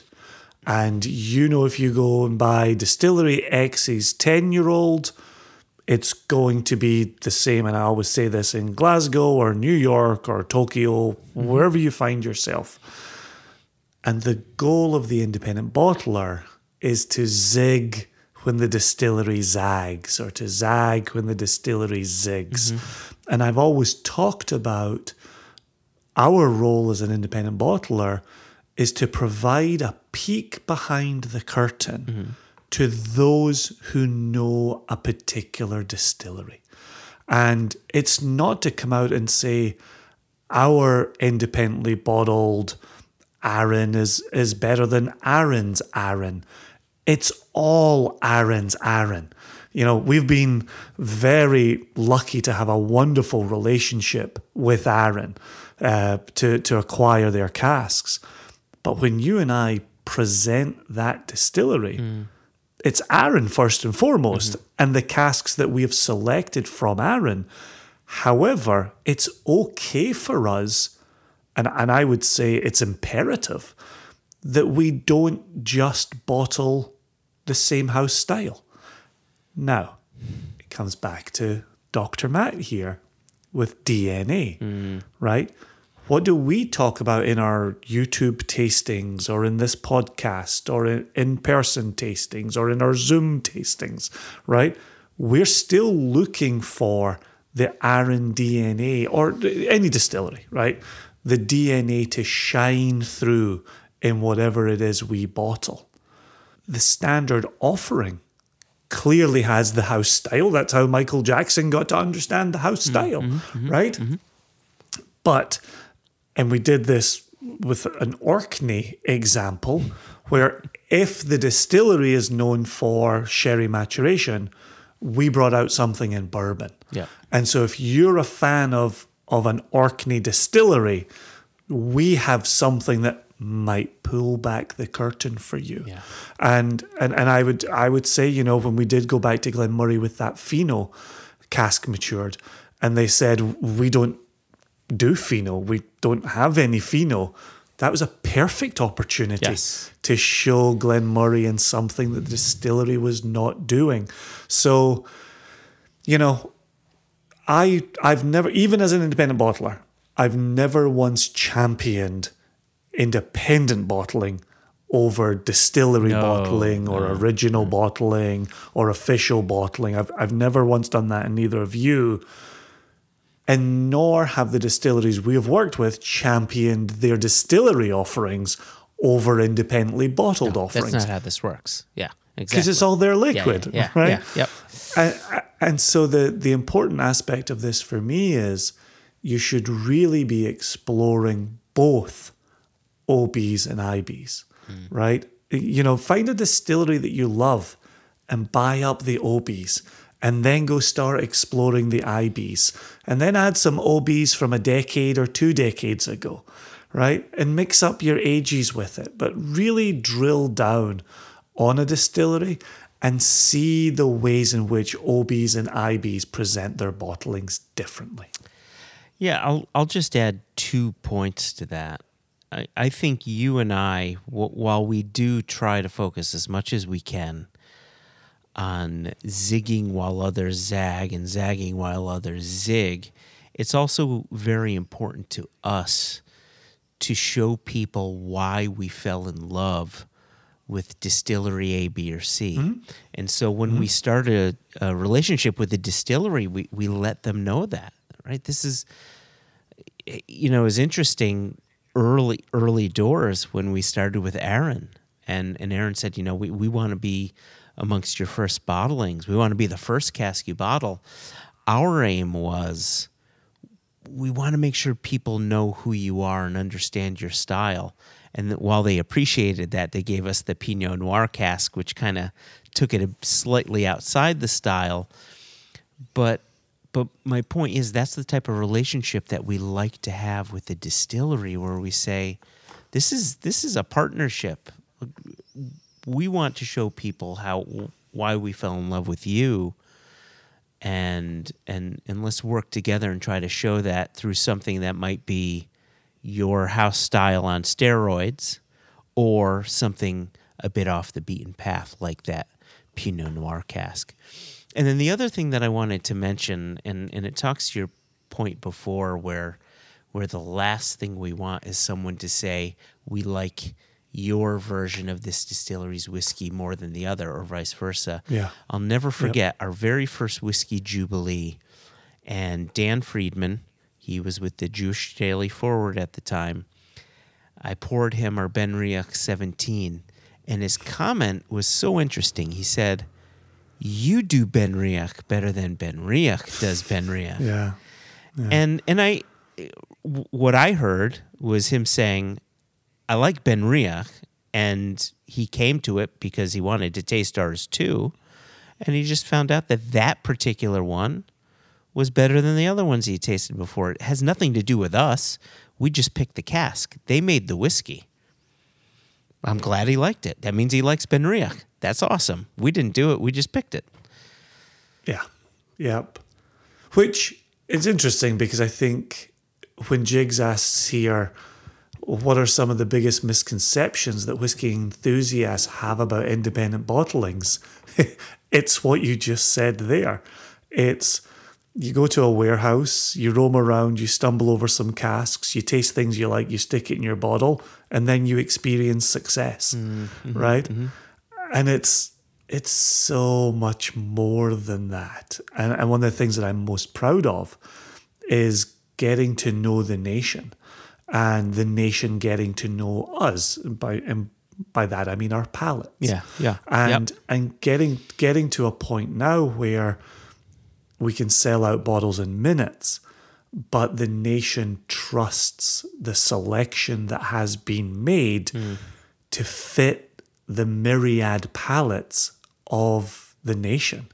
And and that's something that we have now lived with for eight, nine years, nine years since that first hmm. Arran Pinot Noir came Yeah, out Yeah, yeah. was it's important that people know our palates and know where their palates live with ours uh, and dovetail with ours. And so it's it's not just a case of going out and about, you know, the world, getting world samples and saying, "Yep, I like that. Stick it in a bottle." Yeah. I, I still worry about screwing up all the time. I do too, but I'm gonna I'm going to to read something really quickly that I think speaks to something you and I have aimed to do from the very beginning. And these are these are from uh, Serge Valentin uh, on Whiskey Fun. He recently reviewed our 28 year old Aberfeldy, which was for um not for the U.S. for the rest of the world and his is just his opening line and it just says our friends in america always manage to bottle different whiskeys quote different whiskeys and that's not the first time he said something like that mm-hmm. and and every time I read it, I get goosebumps because this is, you know, Serge is someone whom I've respected since I I, I, I found this rabbit hole to go down. Yep. Same. And, and when he acknowledges on more than one occasion that we are bottling stuff that is outside of pretty much what, what everybody else is doing, that says a lot because this he's he's now on his 15 he's over 15,000 whiskey reviews. This is a person who you know who along with with uh, with Angus now uh, has tasted thousands and thousands of whiskeys and he's calling our selections out as something that's basically going to zig when others are zagging. And I just I'm hu- I'm absolutely humbled by that. Yeah. No, it's it's wonderful to hear that. It's wonderful to to be recognized in that way. And it's interesting because I only ever make the observation in the direction of the distilleries, but it makes sense to make it in the direction of independent bottlers as well. If you're a distillery, and I keep saying this, you want to be known for your lineup, for your range. Hmm. But as an independent bottler, you always you also want to be known for your selections mm-hmm. and how you make them and what goes into the bottle.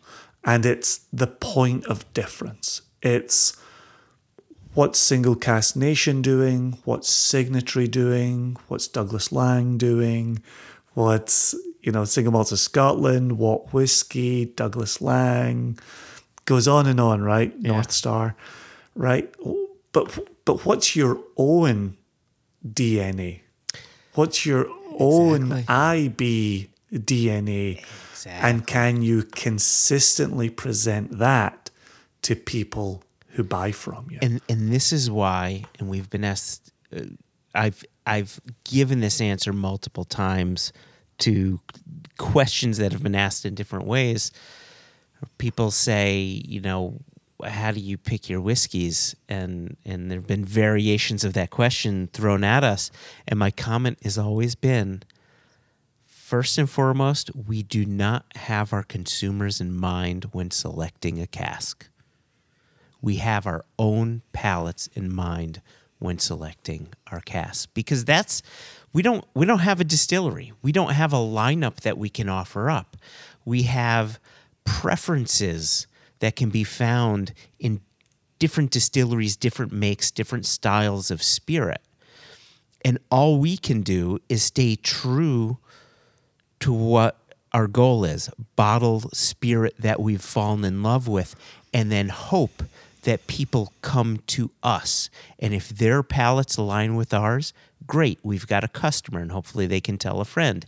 And if they don't align with ours well that's fine maybe they'll find another bottler that that aligns with their palate that's, you know, there's no skin off our backs but we have to stay true to ourselves or else we don't have this consistent this consistency to offer up. Yeah, it, it's true. And I, I agree with what you're saying there. I definitely pay attention to how we fit with the nation and how the nation fits with us.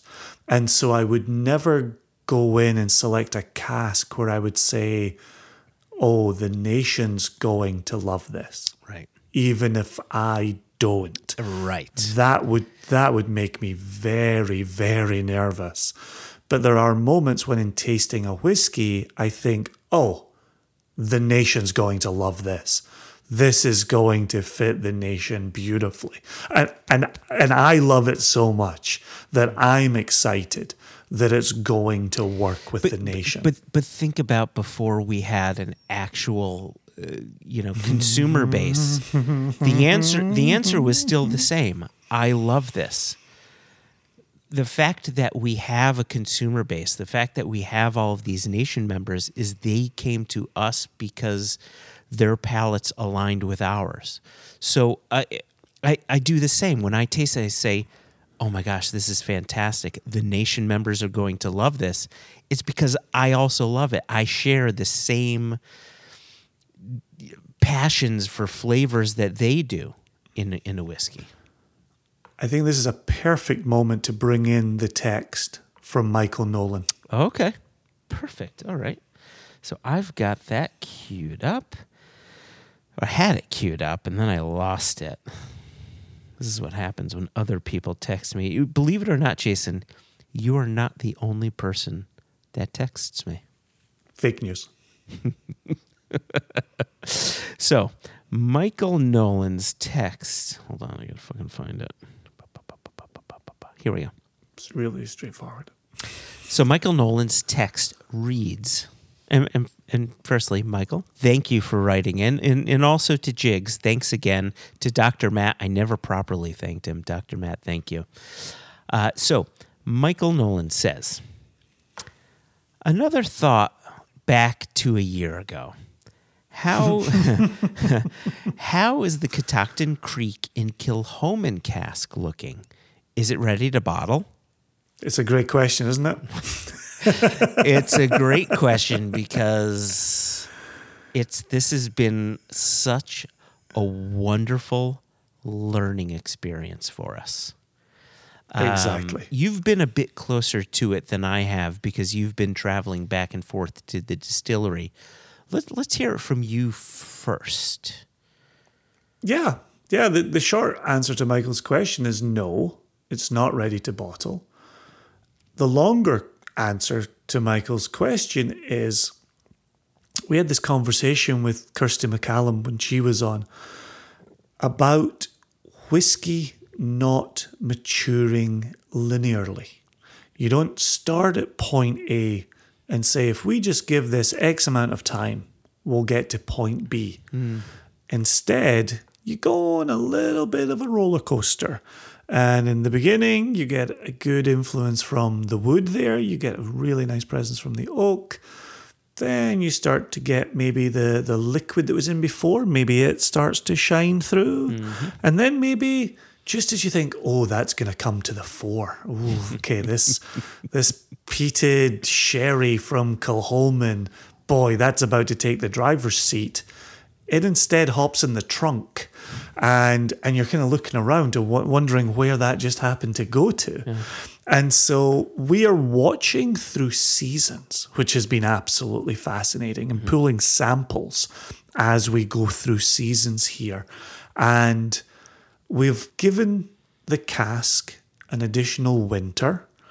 We're going to give it an additional, obviously, spring to get to summer, and we're going to give it an additional summer to see if we can pull more from the wood.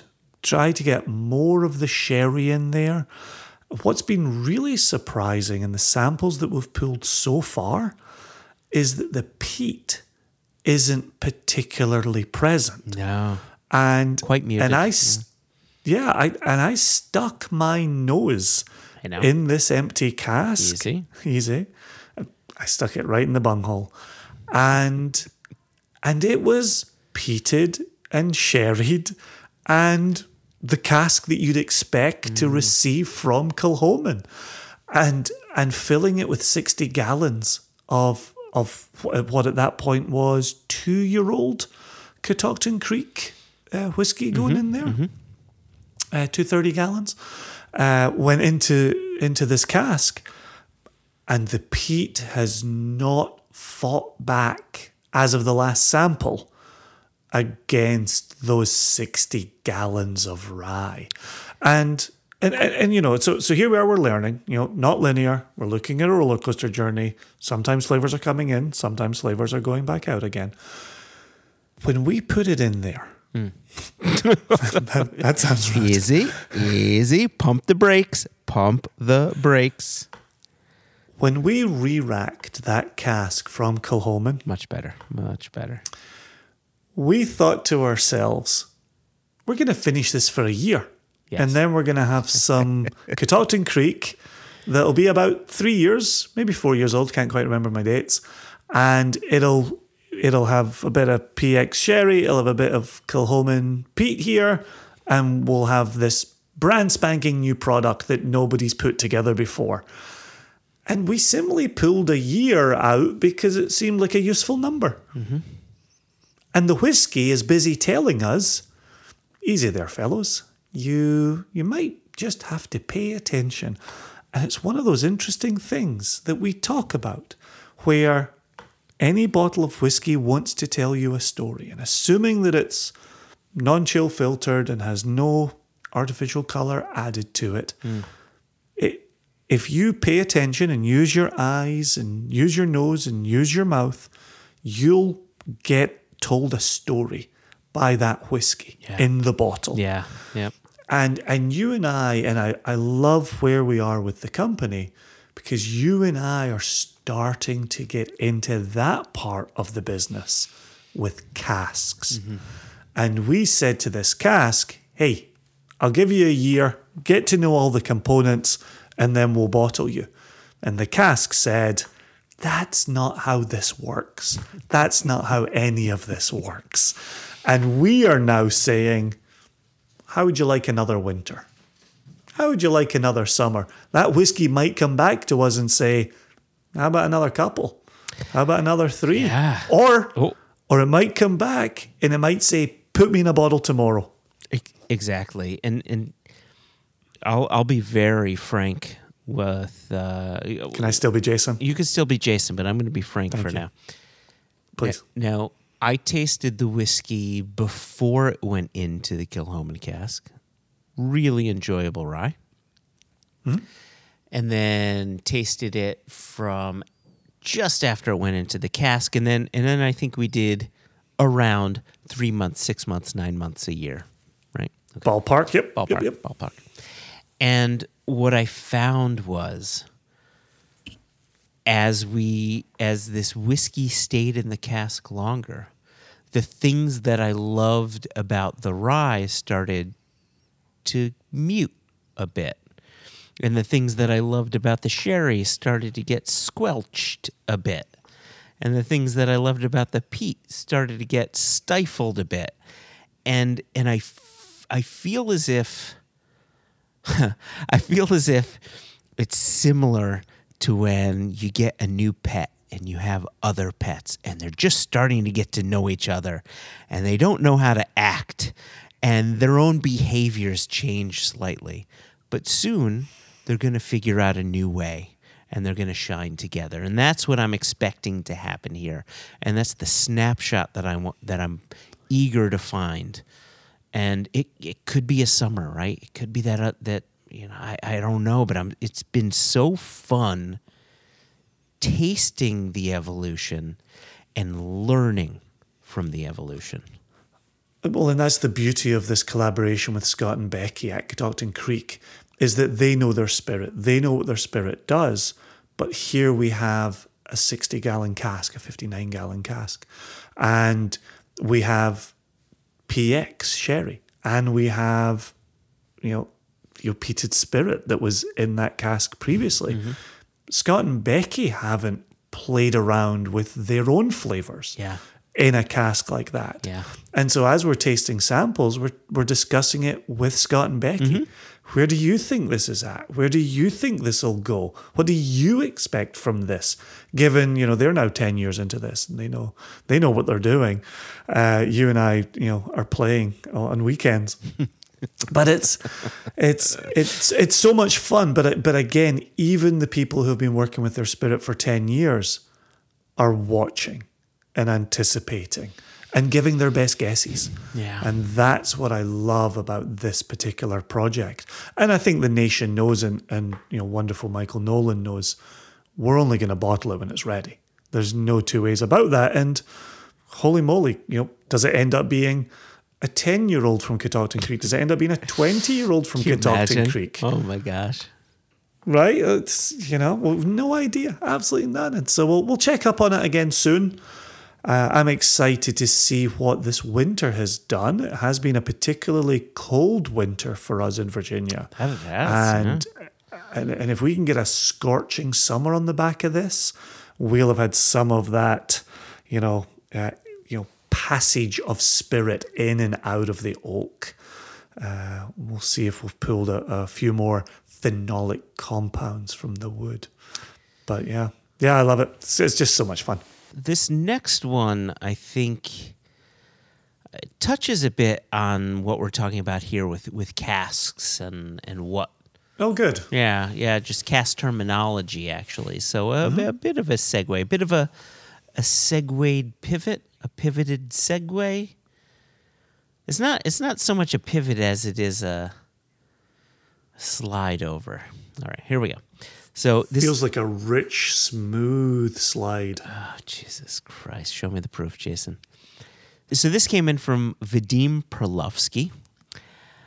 And he says, Koa and I, and, and I could have the name wrong. It could be Kwa or it could be Koa, K H O A. Can I, just for a second before we get to the question, we've talked all of season four about Travis Williams sending us a couple of Glencairns that were just beautiful and, and, and very well received. Vadim sent me a wizard's hat Glencairn topper. Uh-huh. That is just magnificent. And I smile every time I look at it. Well, do you know Vadim sent me a topper as well, but it's a crown, kind of like you'd see on a little cherub. it's That's absolutely very fantastic. cool. Thank you for those, Vadim. Yeah, very so kind, much. very thoughtful. Absolutely wonderful. So, so back to his message here. He says, um, Kwa and I, again, Koa or Kwa, and I are sitting here discussing sherry cask maturation and figured we can ask an expert to weigh in. And in the absence of that, I can text you, Jamokes. Wet sherry cask versus dry sherry cask? Question mark. Also, cask terminology between first fill, refill, second fill, traditional whiskey cask, etc. So there's a lot to unpack here. Yeah, let, let me jump into the second part because this this jibes very nicely with what I was just talking about about bottles want to tell you a story. And when it comes to first fill, so so just very quickly uh, for anybody who's also wondering about that. So imagine if you will, in Kentucky, you've got a new charred oak cask. Its size might be barrel, but let's go with cask for the moment because that's a generic catch all. So you've got a new charred oak cask, you've matured your bourbon in that for X amount of time. You've now you can only use it one time to be bourbon in the new charred oak. You now send it off to a Scottish producer and they put Scotch new make in it for the very first time. I, I like using that term Scotch because it's not Scotch yet until it gets to three years. But you're in Scotland and you've made new make that will become Well, Scotch. You can call it Scottish new Mimic. Scottish, Scottish. If it's not Scottish, it's crap. So, as a Scottish producer, you put your new make spirit into that formerly used bourbon cask. And we would call that a first fill because it's the first time we in Scotland are putting spirit into it. And now we might use that for finishing, we might use that for full maturation, we might use that for partial maturation. But that's the first time it's being used, regardless of how long we use it for.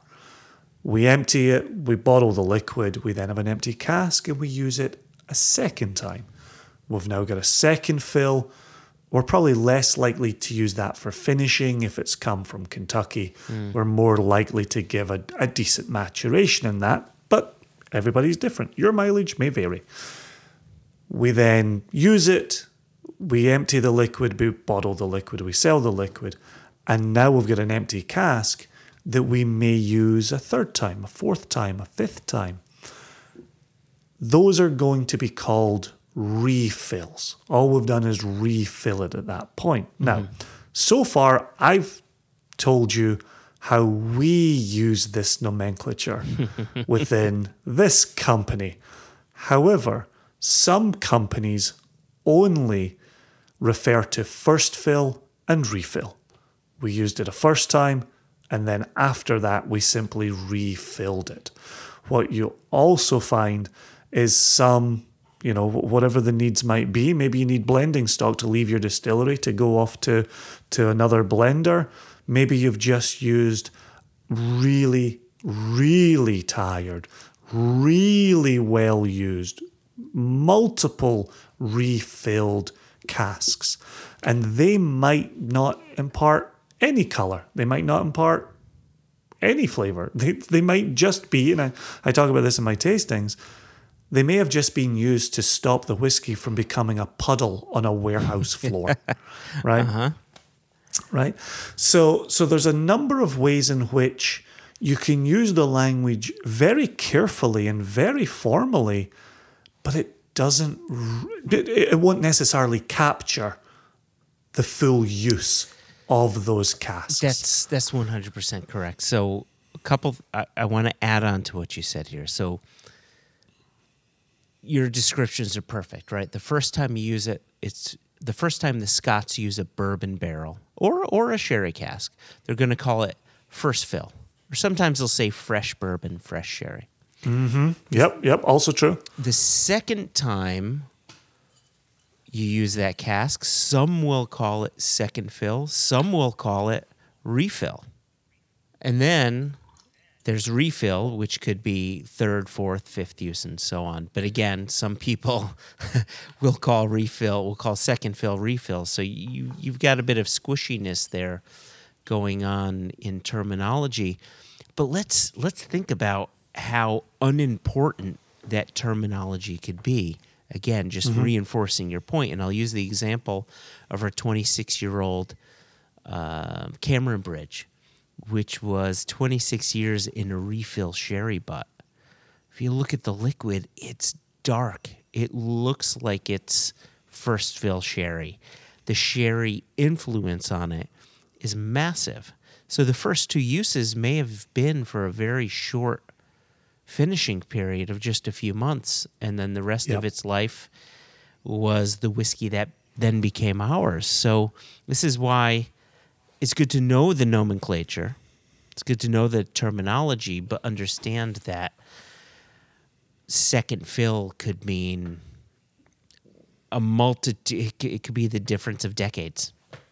Well, uh, which is why we've often got times where we could say, "Oh, that that second fill has really done a lot of work here," and that ties back to what I'm saying about buying non-colored, non-chill filtered whiskey, where the color in there, and certainly for us in the realm of single casks, where there's really nowhere to hide, and certainly no way to bolster you're getting to see that cask telling its story, right?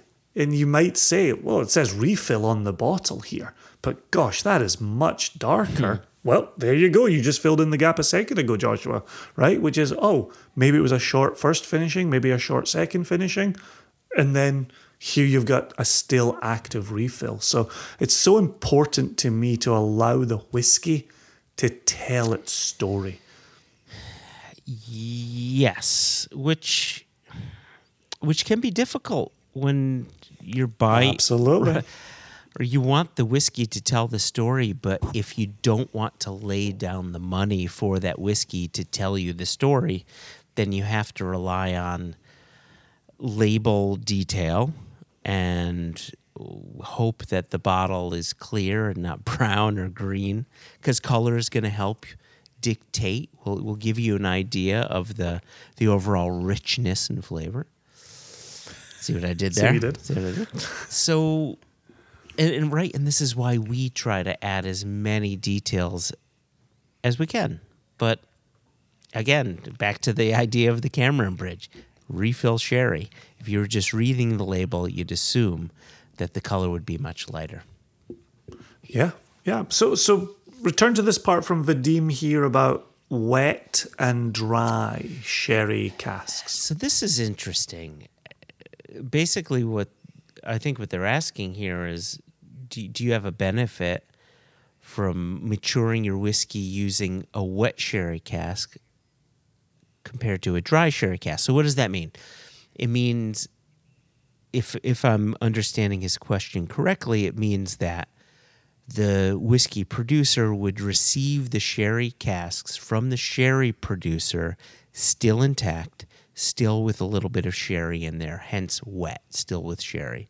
Or is that producer getting the sherry cask from a cooper who buys multiple sherry casks from the sherry producer, breaks them down, brings them in house, and then rebuilds sherry casks for the whiskey producer?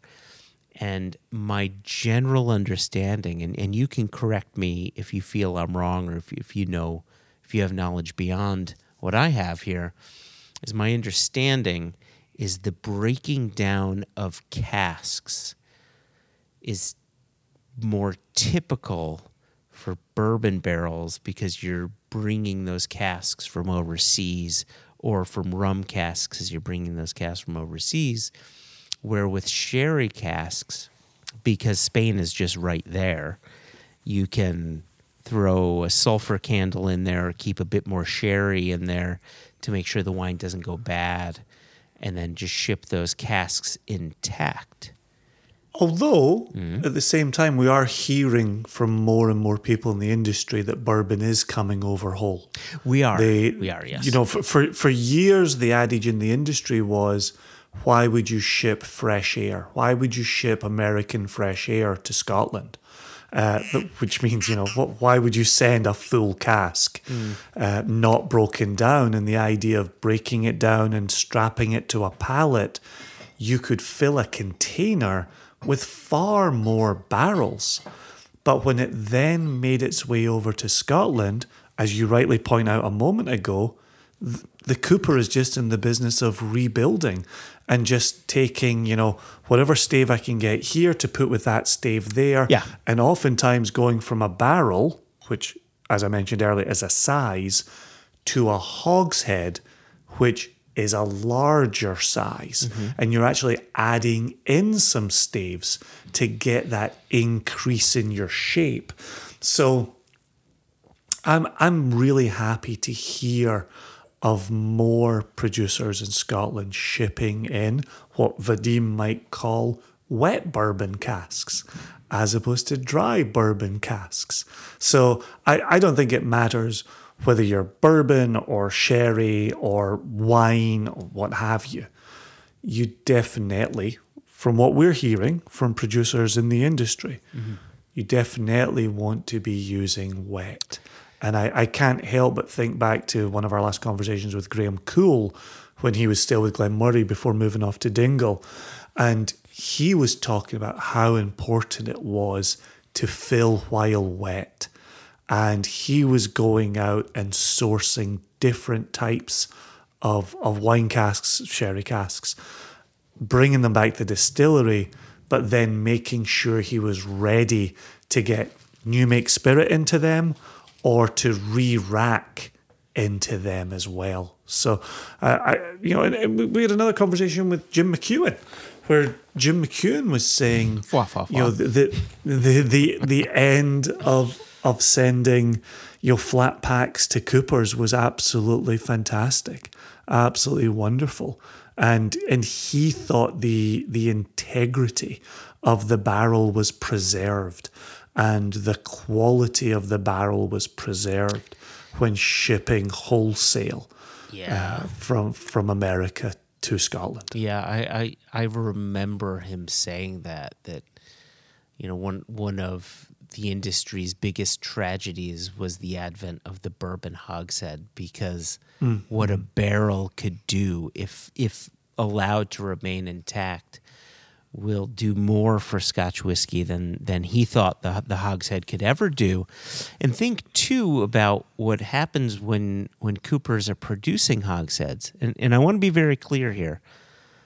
So much of whiskey in Scotland is being matured in hogsheads. It doesn't mean that that whiskey is going to be bad. I think what Jim McEwan and then others like Anthony Wills at Kilchoman, what they're looking for is a consistency. Right? If the Cooper is really a puzzle maker and is getting barrel staves to produce a hogshead, all he or she is looking to do is, is grab the stave that completes the puzzle. But then you have to steam that cask to keep it intact. The only thing that's holding a, a cask intact is the moisture. So you're steaming out some of the flavor that has been stuck inside the wood. And think about uh, our friend David Stirk when he received those those French wine casks, And I think of that often. I oftentimes wake up in a cold sweat in the middle of the night, Yeah. remembering this. He said the, the the number one reason I purchased these casks from you is because of the the the richness and flavor that that's, that wine would put into the wood that the spirit would then take out, and now you've taken that those characteristics out using steam, and uh, and so you can see why a a distillery or a bottler would want to fill into a fresh cask. Yeah. Yeah, it's a great question. I, I love talking about casks. I, I wouldn't say there's a question that we haven't enjoyed talking about today. With that in mind, Joshua, Oh. we might want to we might want to get out of here on one more question. So our very dear Jess, you know how they say saving the best for last? It's not to diminish anyone who's come before, but there's only one Jessica Lomas. And she has taken the time to write in. And the good news is she's not really asking her own question. She is relaying a question from somebody with whom she was having a conversation. Ah, okay, okay. Uh, and she's she's very smart. You'll like her salutation. Oh, hello, dearest J and J. Side comment, not specifying an order. You don't catch me that easily. After a discussion the other day with a friend about the 10th anniversary of Single Cask Nation, Mazel, thank you, Jess, Mazel to the tizzle. I was asked what your personal favourite bottles you've released are. I'll guess I'll make it easier by allowing Jubilee bottling if that's your pick. Hmm. I know you've talked about what you'd like to bottle in the future, but what about taking a little dive into the archives? Can't wait to hear your choices. Cheers, the other J. And I just, I love the fact that she's able to sign off as the other J. And not only do we know who that is, the nation knows who that is. Thousands and thousands of people know who that other J is. Isn't that awesome? That's that's fantastic. Gosh. Gosh, tens of thousands. I didn't know listeners of the podcast. Oh, yeah, that's that's a very good point. Oh, jeez, uh, she's she's a true gem, and I appreciate her bringing that question across. I can say without hesitation, my absolute favorite bottling that we've ever done was our 28 year old undisclosed Speyside. Period. Full stop. Done. Really? Yeah. Not not not to undermine the whiskey, but really? Really, really, really. Be not that I feel you have to justify this, but I loved it too. But why why is it your number one favoritist best of? It's a Was it rich and smooth? it was rich and smooth and was high proof. And uh, and I did uh, Don't even know you anymore. no, you know, for me, like I I know you, right? You you have a passion. You have an absolute passion, almost to the point of being fetishist about it for young Islay whiskey. My Okay. my passions, my my my palate has always leaned toward spicier This is true. spicier Highland or, or Speyside whiskeys. This is true. I don't know how, but I I often forget that. You know, I, like your love affair with Glenmorangie when when you and I first met, and and my love affair with Young Islay whiskies mm-hmm. when we first met. The thought that those two gentlemen would launch an independent bottling company where either one can veto the selection of the other one without any justification is remarkable. remarkable. Absolutely remarkable. I think of us having such similar palates and such similar We do. love affairs But but we do with whiskey. we, we do. There's there's no doubt about it. However, we have favorites, right? Yeah. The things that you love in Islay whiskeys, I love in Islay whiskeys, the Yeah, things yeah, that yeah. I love, and right, and vice versa. So, but with this with this undisclosed Speyside, it exhibited everything that I love about that distillery. How the spiciness can balance out a huge sherry presence. How the underlying floral components are only made more pretty by the malty backbone. And the cask that That's we it. right, and the cask that we found just said you you want to know why this distillery is great? This is why that distillery is great. And fuck if I'm not disappointed I don't have any more of that whiskey left. I, I don't have a drop of it left. I have none. Yeah. Yep. Yep. And and I just I just think for from strictly a flavor profile standpoint, I think that was the best cask of whiskey we ever bottled. Interesting. Interesting. And you?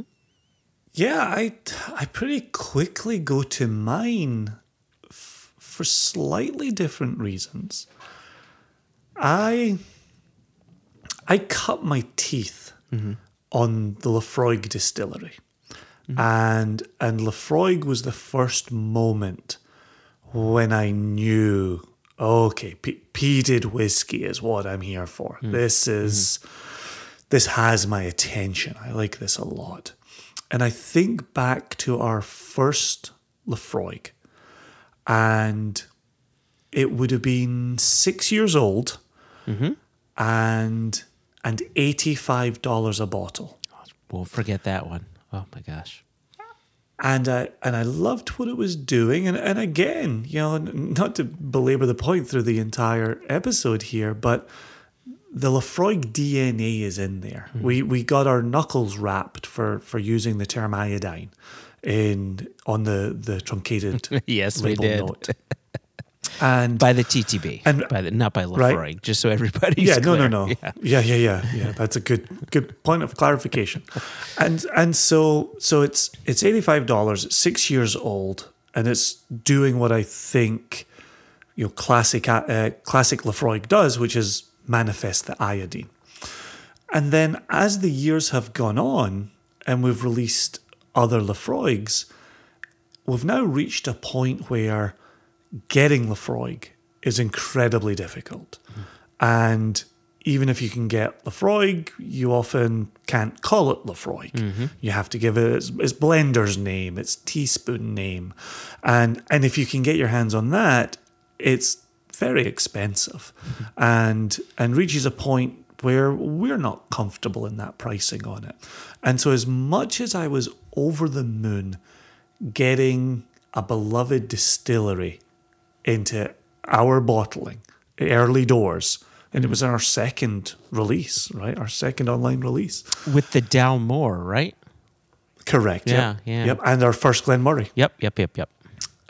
And so only since then as we've watched it become more and more difficult to procure and more and more expensive have i become even even more proud of that first Laphroaig. And it, it really stands to this day as one of my absolute favorites because of what it achieved and of what it represented.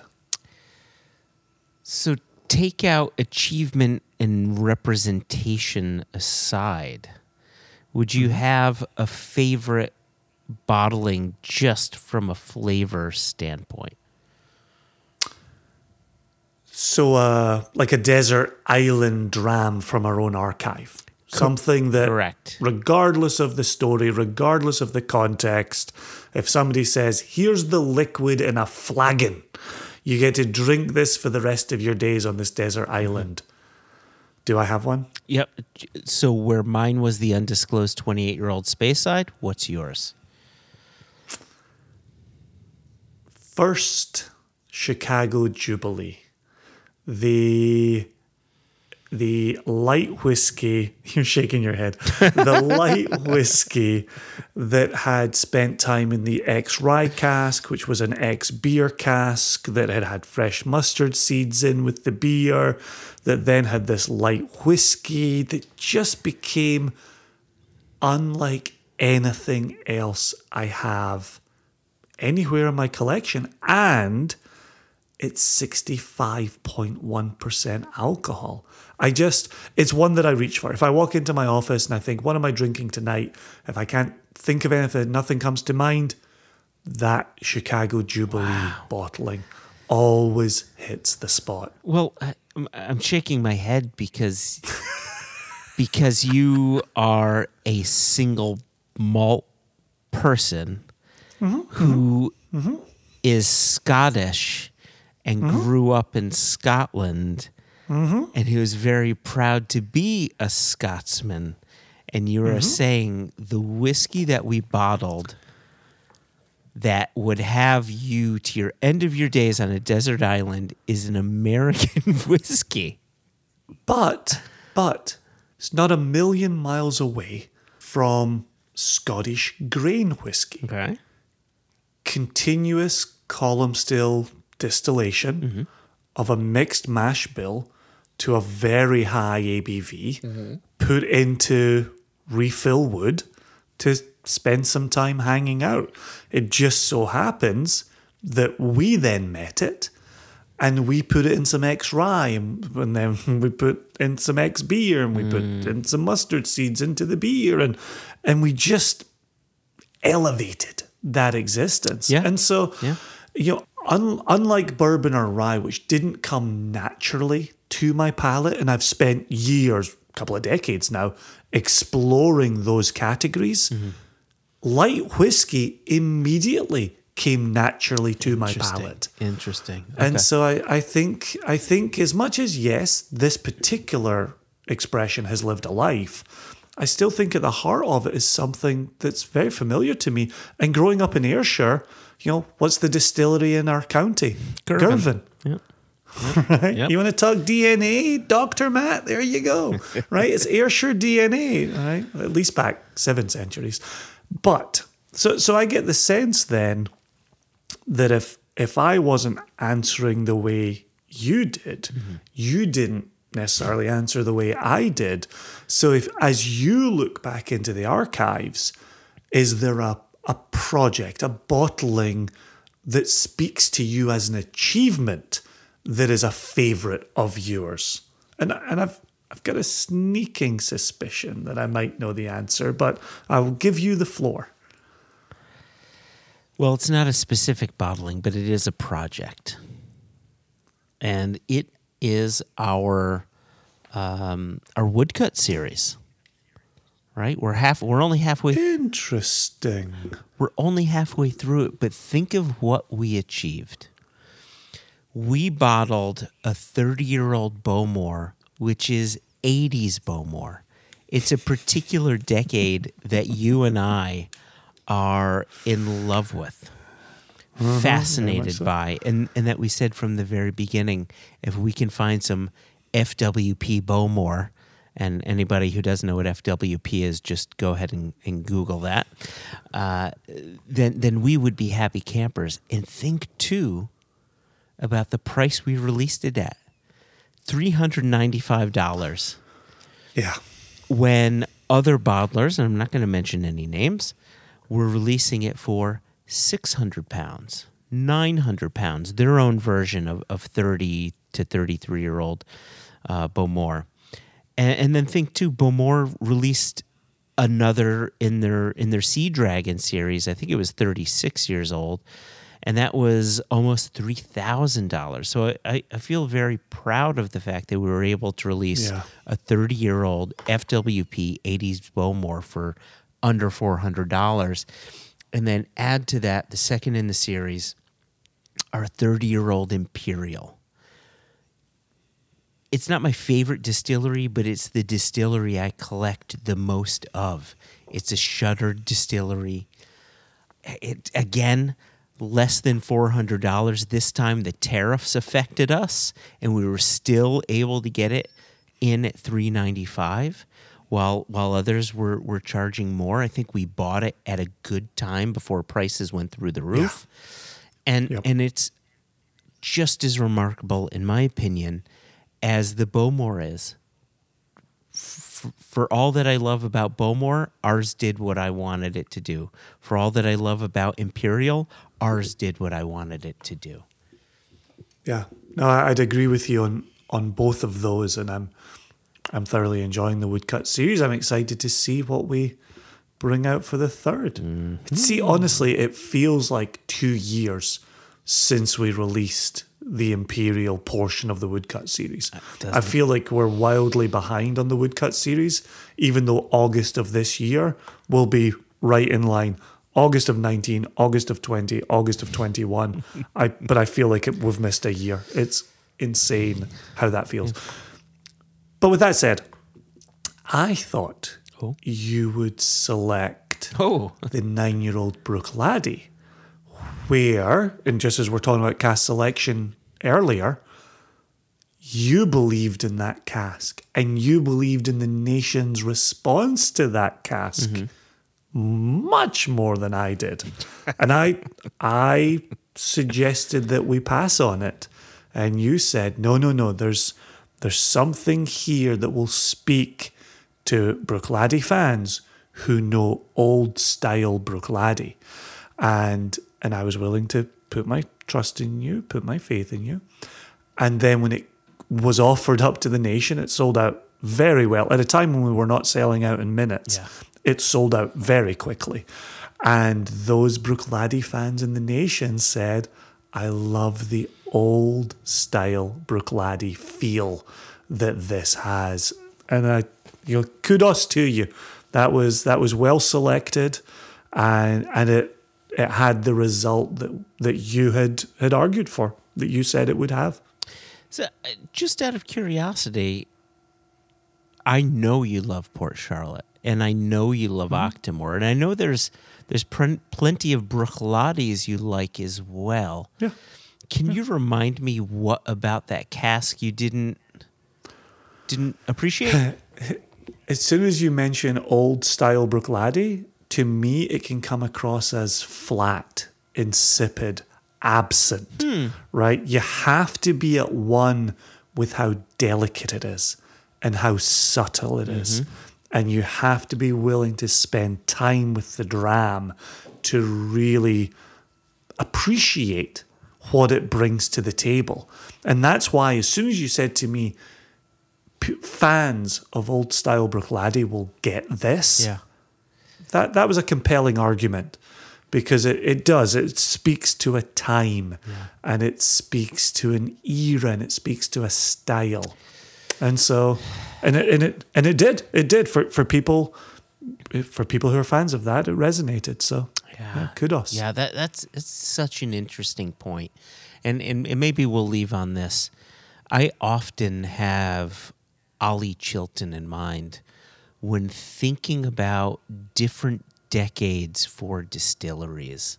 Right? He's he's tracked Bowmore and he knows what 60s and 70s and he hates it 80s Bowmore does, and he has a particular uh, attraction to early 2000s Bowmores and, and, and how they produce spirits. And it just makes me think back to, oh, geez, whose question was it? Uh, it may have been Jig's question, you know, IB versus OB. Through independent bottlings, you can really ex- more easily explore the nuances and the changes in distilleries from decade to decade to decade because there, Yeah, there have so. been changes. And if that is something of interest to you, it's a really good reason to, if, if you have the funds to do it and you have the palate and the patience to do it, you could seek this stuff out and, and discover different styles of distillate from the same exact distillery, depending on what was going on in that particular year or decade. I think it'd be fascinating. it's it's a perfect point to leave on because we ask that question of our guest who opens up the first episode of season five. And I, I will let our listeners know the decade in question is the 70s. Yes. But we will leave the distillery to remain anonymous until until we kick off season five. Which means, Joshua, mm-hmm. season four's in the books. And as I do often, but especially at this time in the season, mm-hmm. I sincerely thank you for all of your work and dedication to the editing, the production, the just the putting this together. And obviously, One Nation Under Whiskey is no longer the only podcast in which we indulge, but every two weeks you're able to put out another couple of hours, two and a half hour episode. Um, sometimes with a year in review, it's three and a quarter. Sometimes with a mailbag episode, they can be a little on the longer side. So, so thank you for for all of that. Thank you to our listeners. You know, without Joshua, we don't have a podcast. Without our listeners, we don't have anybody listening to it. And as we're hearing, you know, Philippines, Scotland, we do have a, an email from further afield that we will include in the first episode of season five as well. Um, unfortunately, we have run out of time in this episode. And then, of course, how deep do we go in America with the nation over here? It's remarkable, absolutely remarkable. Yeah. Oh my gosh. I, I can I cannot wait for season five opener. Obviously, we're not going to mention the name of the guest, but this is someone we've wanted on the podcast since the beginning of the podcast. Absolutely. Yep. Yep. and while we've recorded about an hour and 20 with this person, we likely got through 40% of what we wanted to cover. And we already That's have. generous. Right? That's being generous. And we already have a, a second meeting in the books for part two. So keep mm. that in mind. Cannot wait. Oh my god. Cannot wait. And what and what I liked especially is as we've chased this guest and tried to make this happen, once we got their ear, they said to us during the interview, I get the sense that we're only scratching the surface here. Let's do a part two. yes, yes, yes, I- I- yes, I- we I will. love that that was not our suggestion. That was the suggestion of our guest. Wonderful. Yeah. Wonderful, Joshua. Let's close out season four. All right, Jason, it's been wonderful. Thank you for thanking me all the time. Uh, It's what I do. It's what makes me an incredible husband, both at home and at work. and thank you for you. Your your insight is always fantastic, and just talking whiskey for these going on eleven ish years for you and me. Yeah. uh, has has been wonderful, and being able to bring uh, our listeners into the conversation uh, is, is is nothing short of a treat. So I say cheers That's to you. Beautiful. I say cheers to our listeners, and I say l'chaim, Slàinte mhath. slajatov. Oh, look at that! That rang, that sang and rang. Oh, ah, swana. Oh, that is a perfect harmonic. At the same time, hold on, Jason, Jason, Jason, Jason, Jason. Grab your things, grab your things. Here we go. You ready? On the count of three. One, two, three. It's it's close. It's almost as perfect as my pitch, but not not perfect. Thank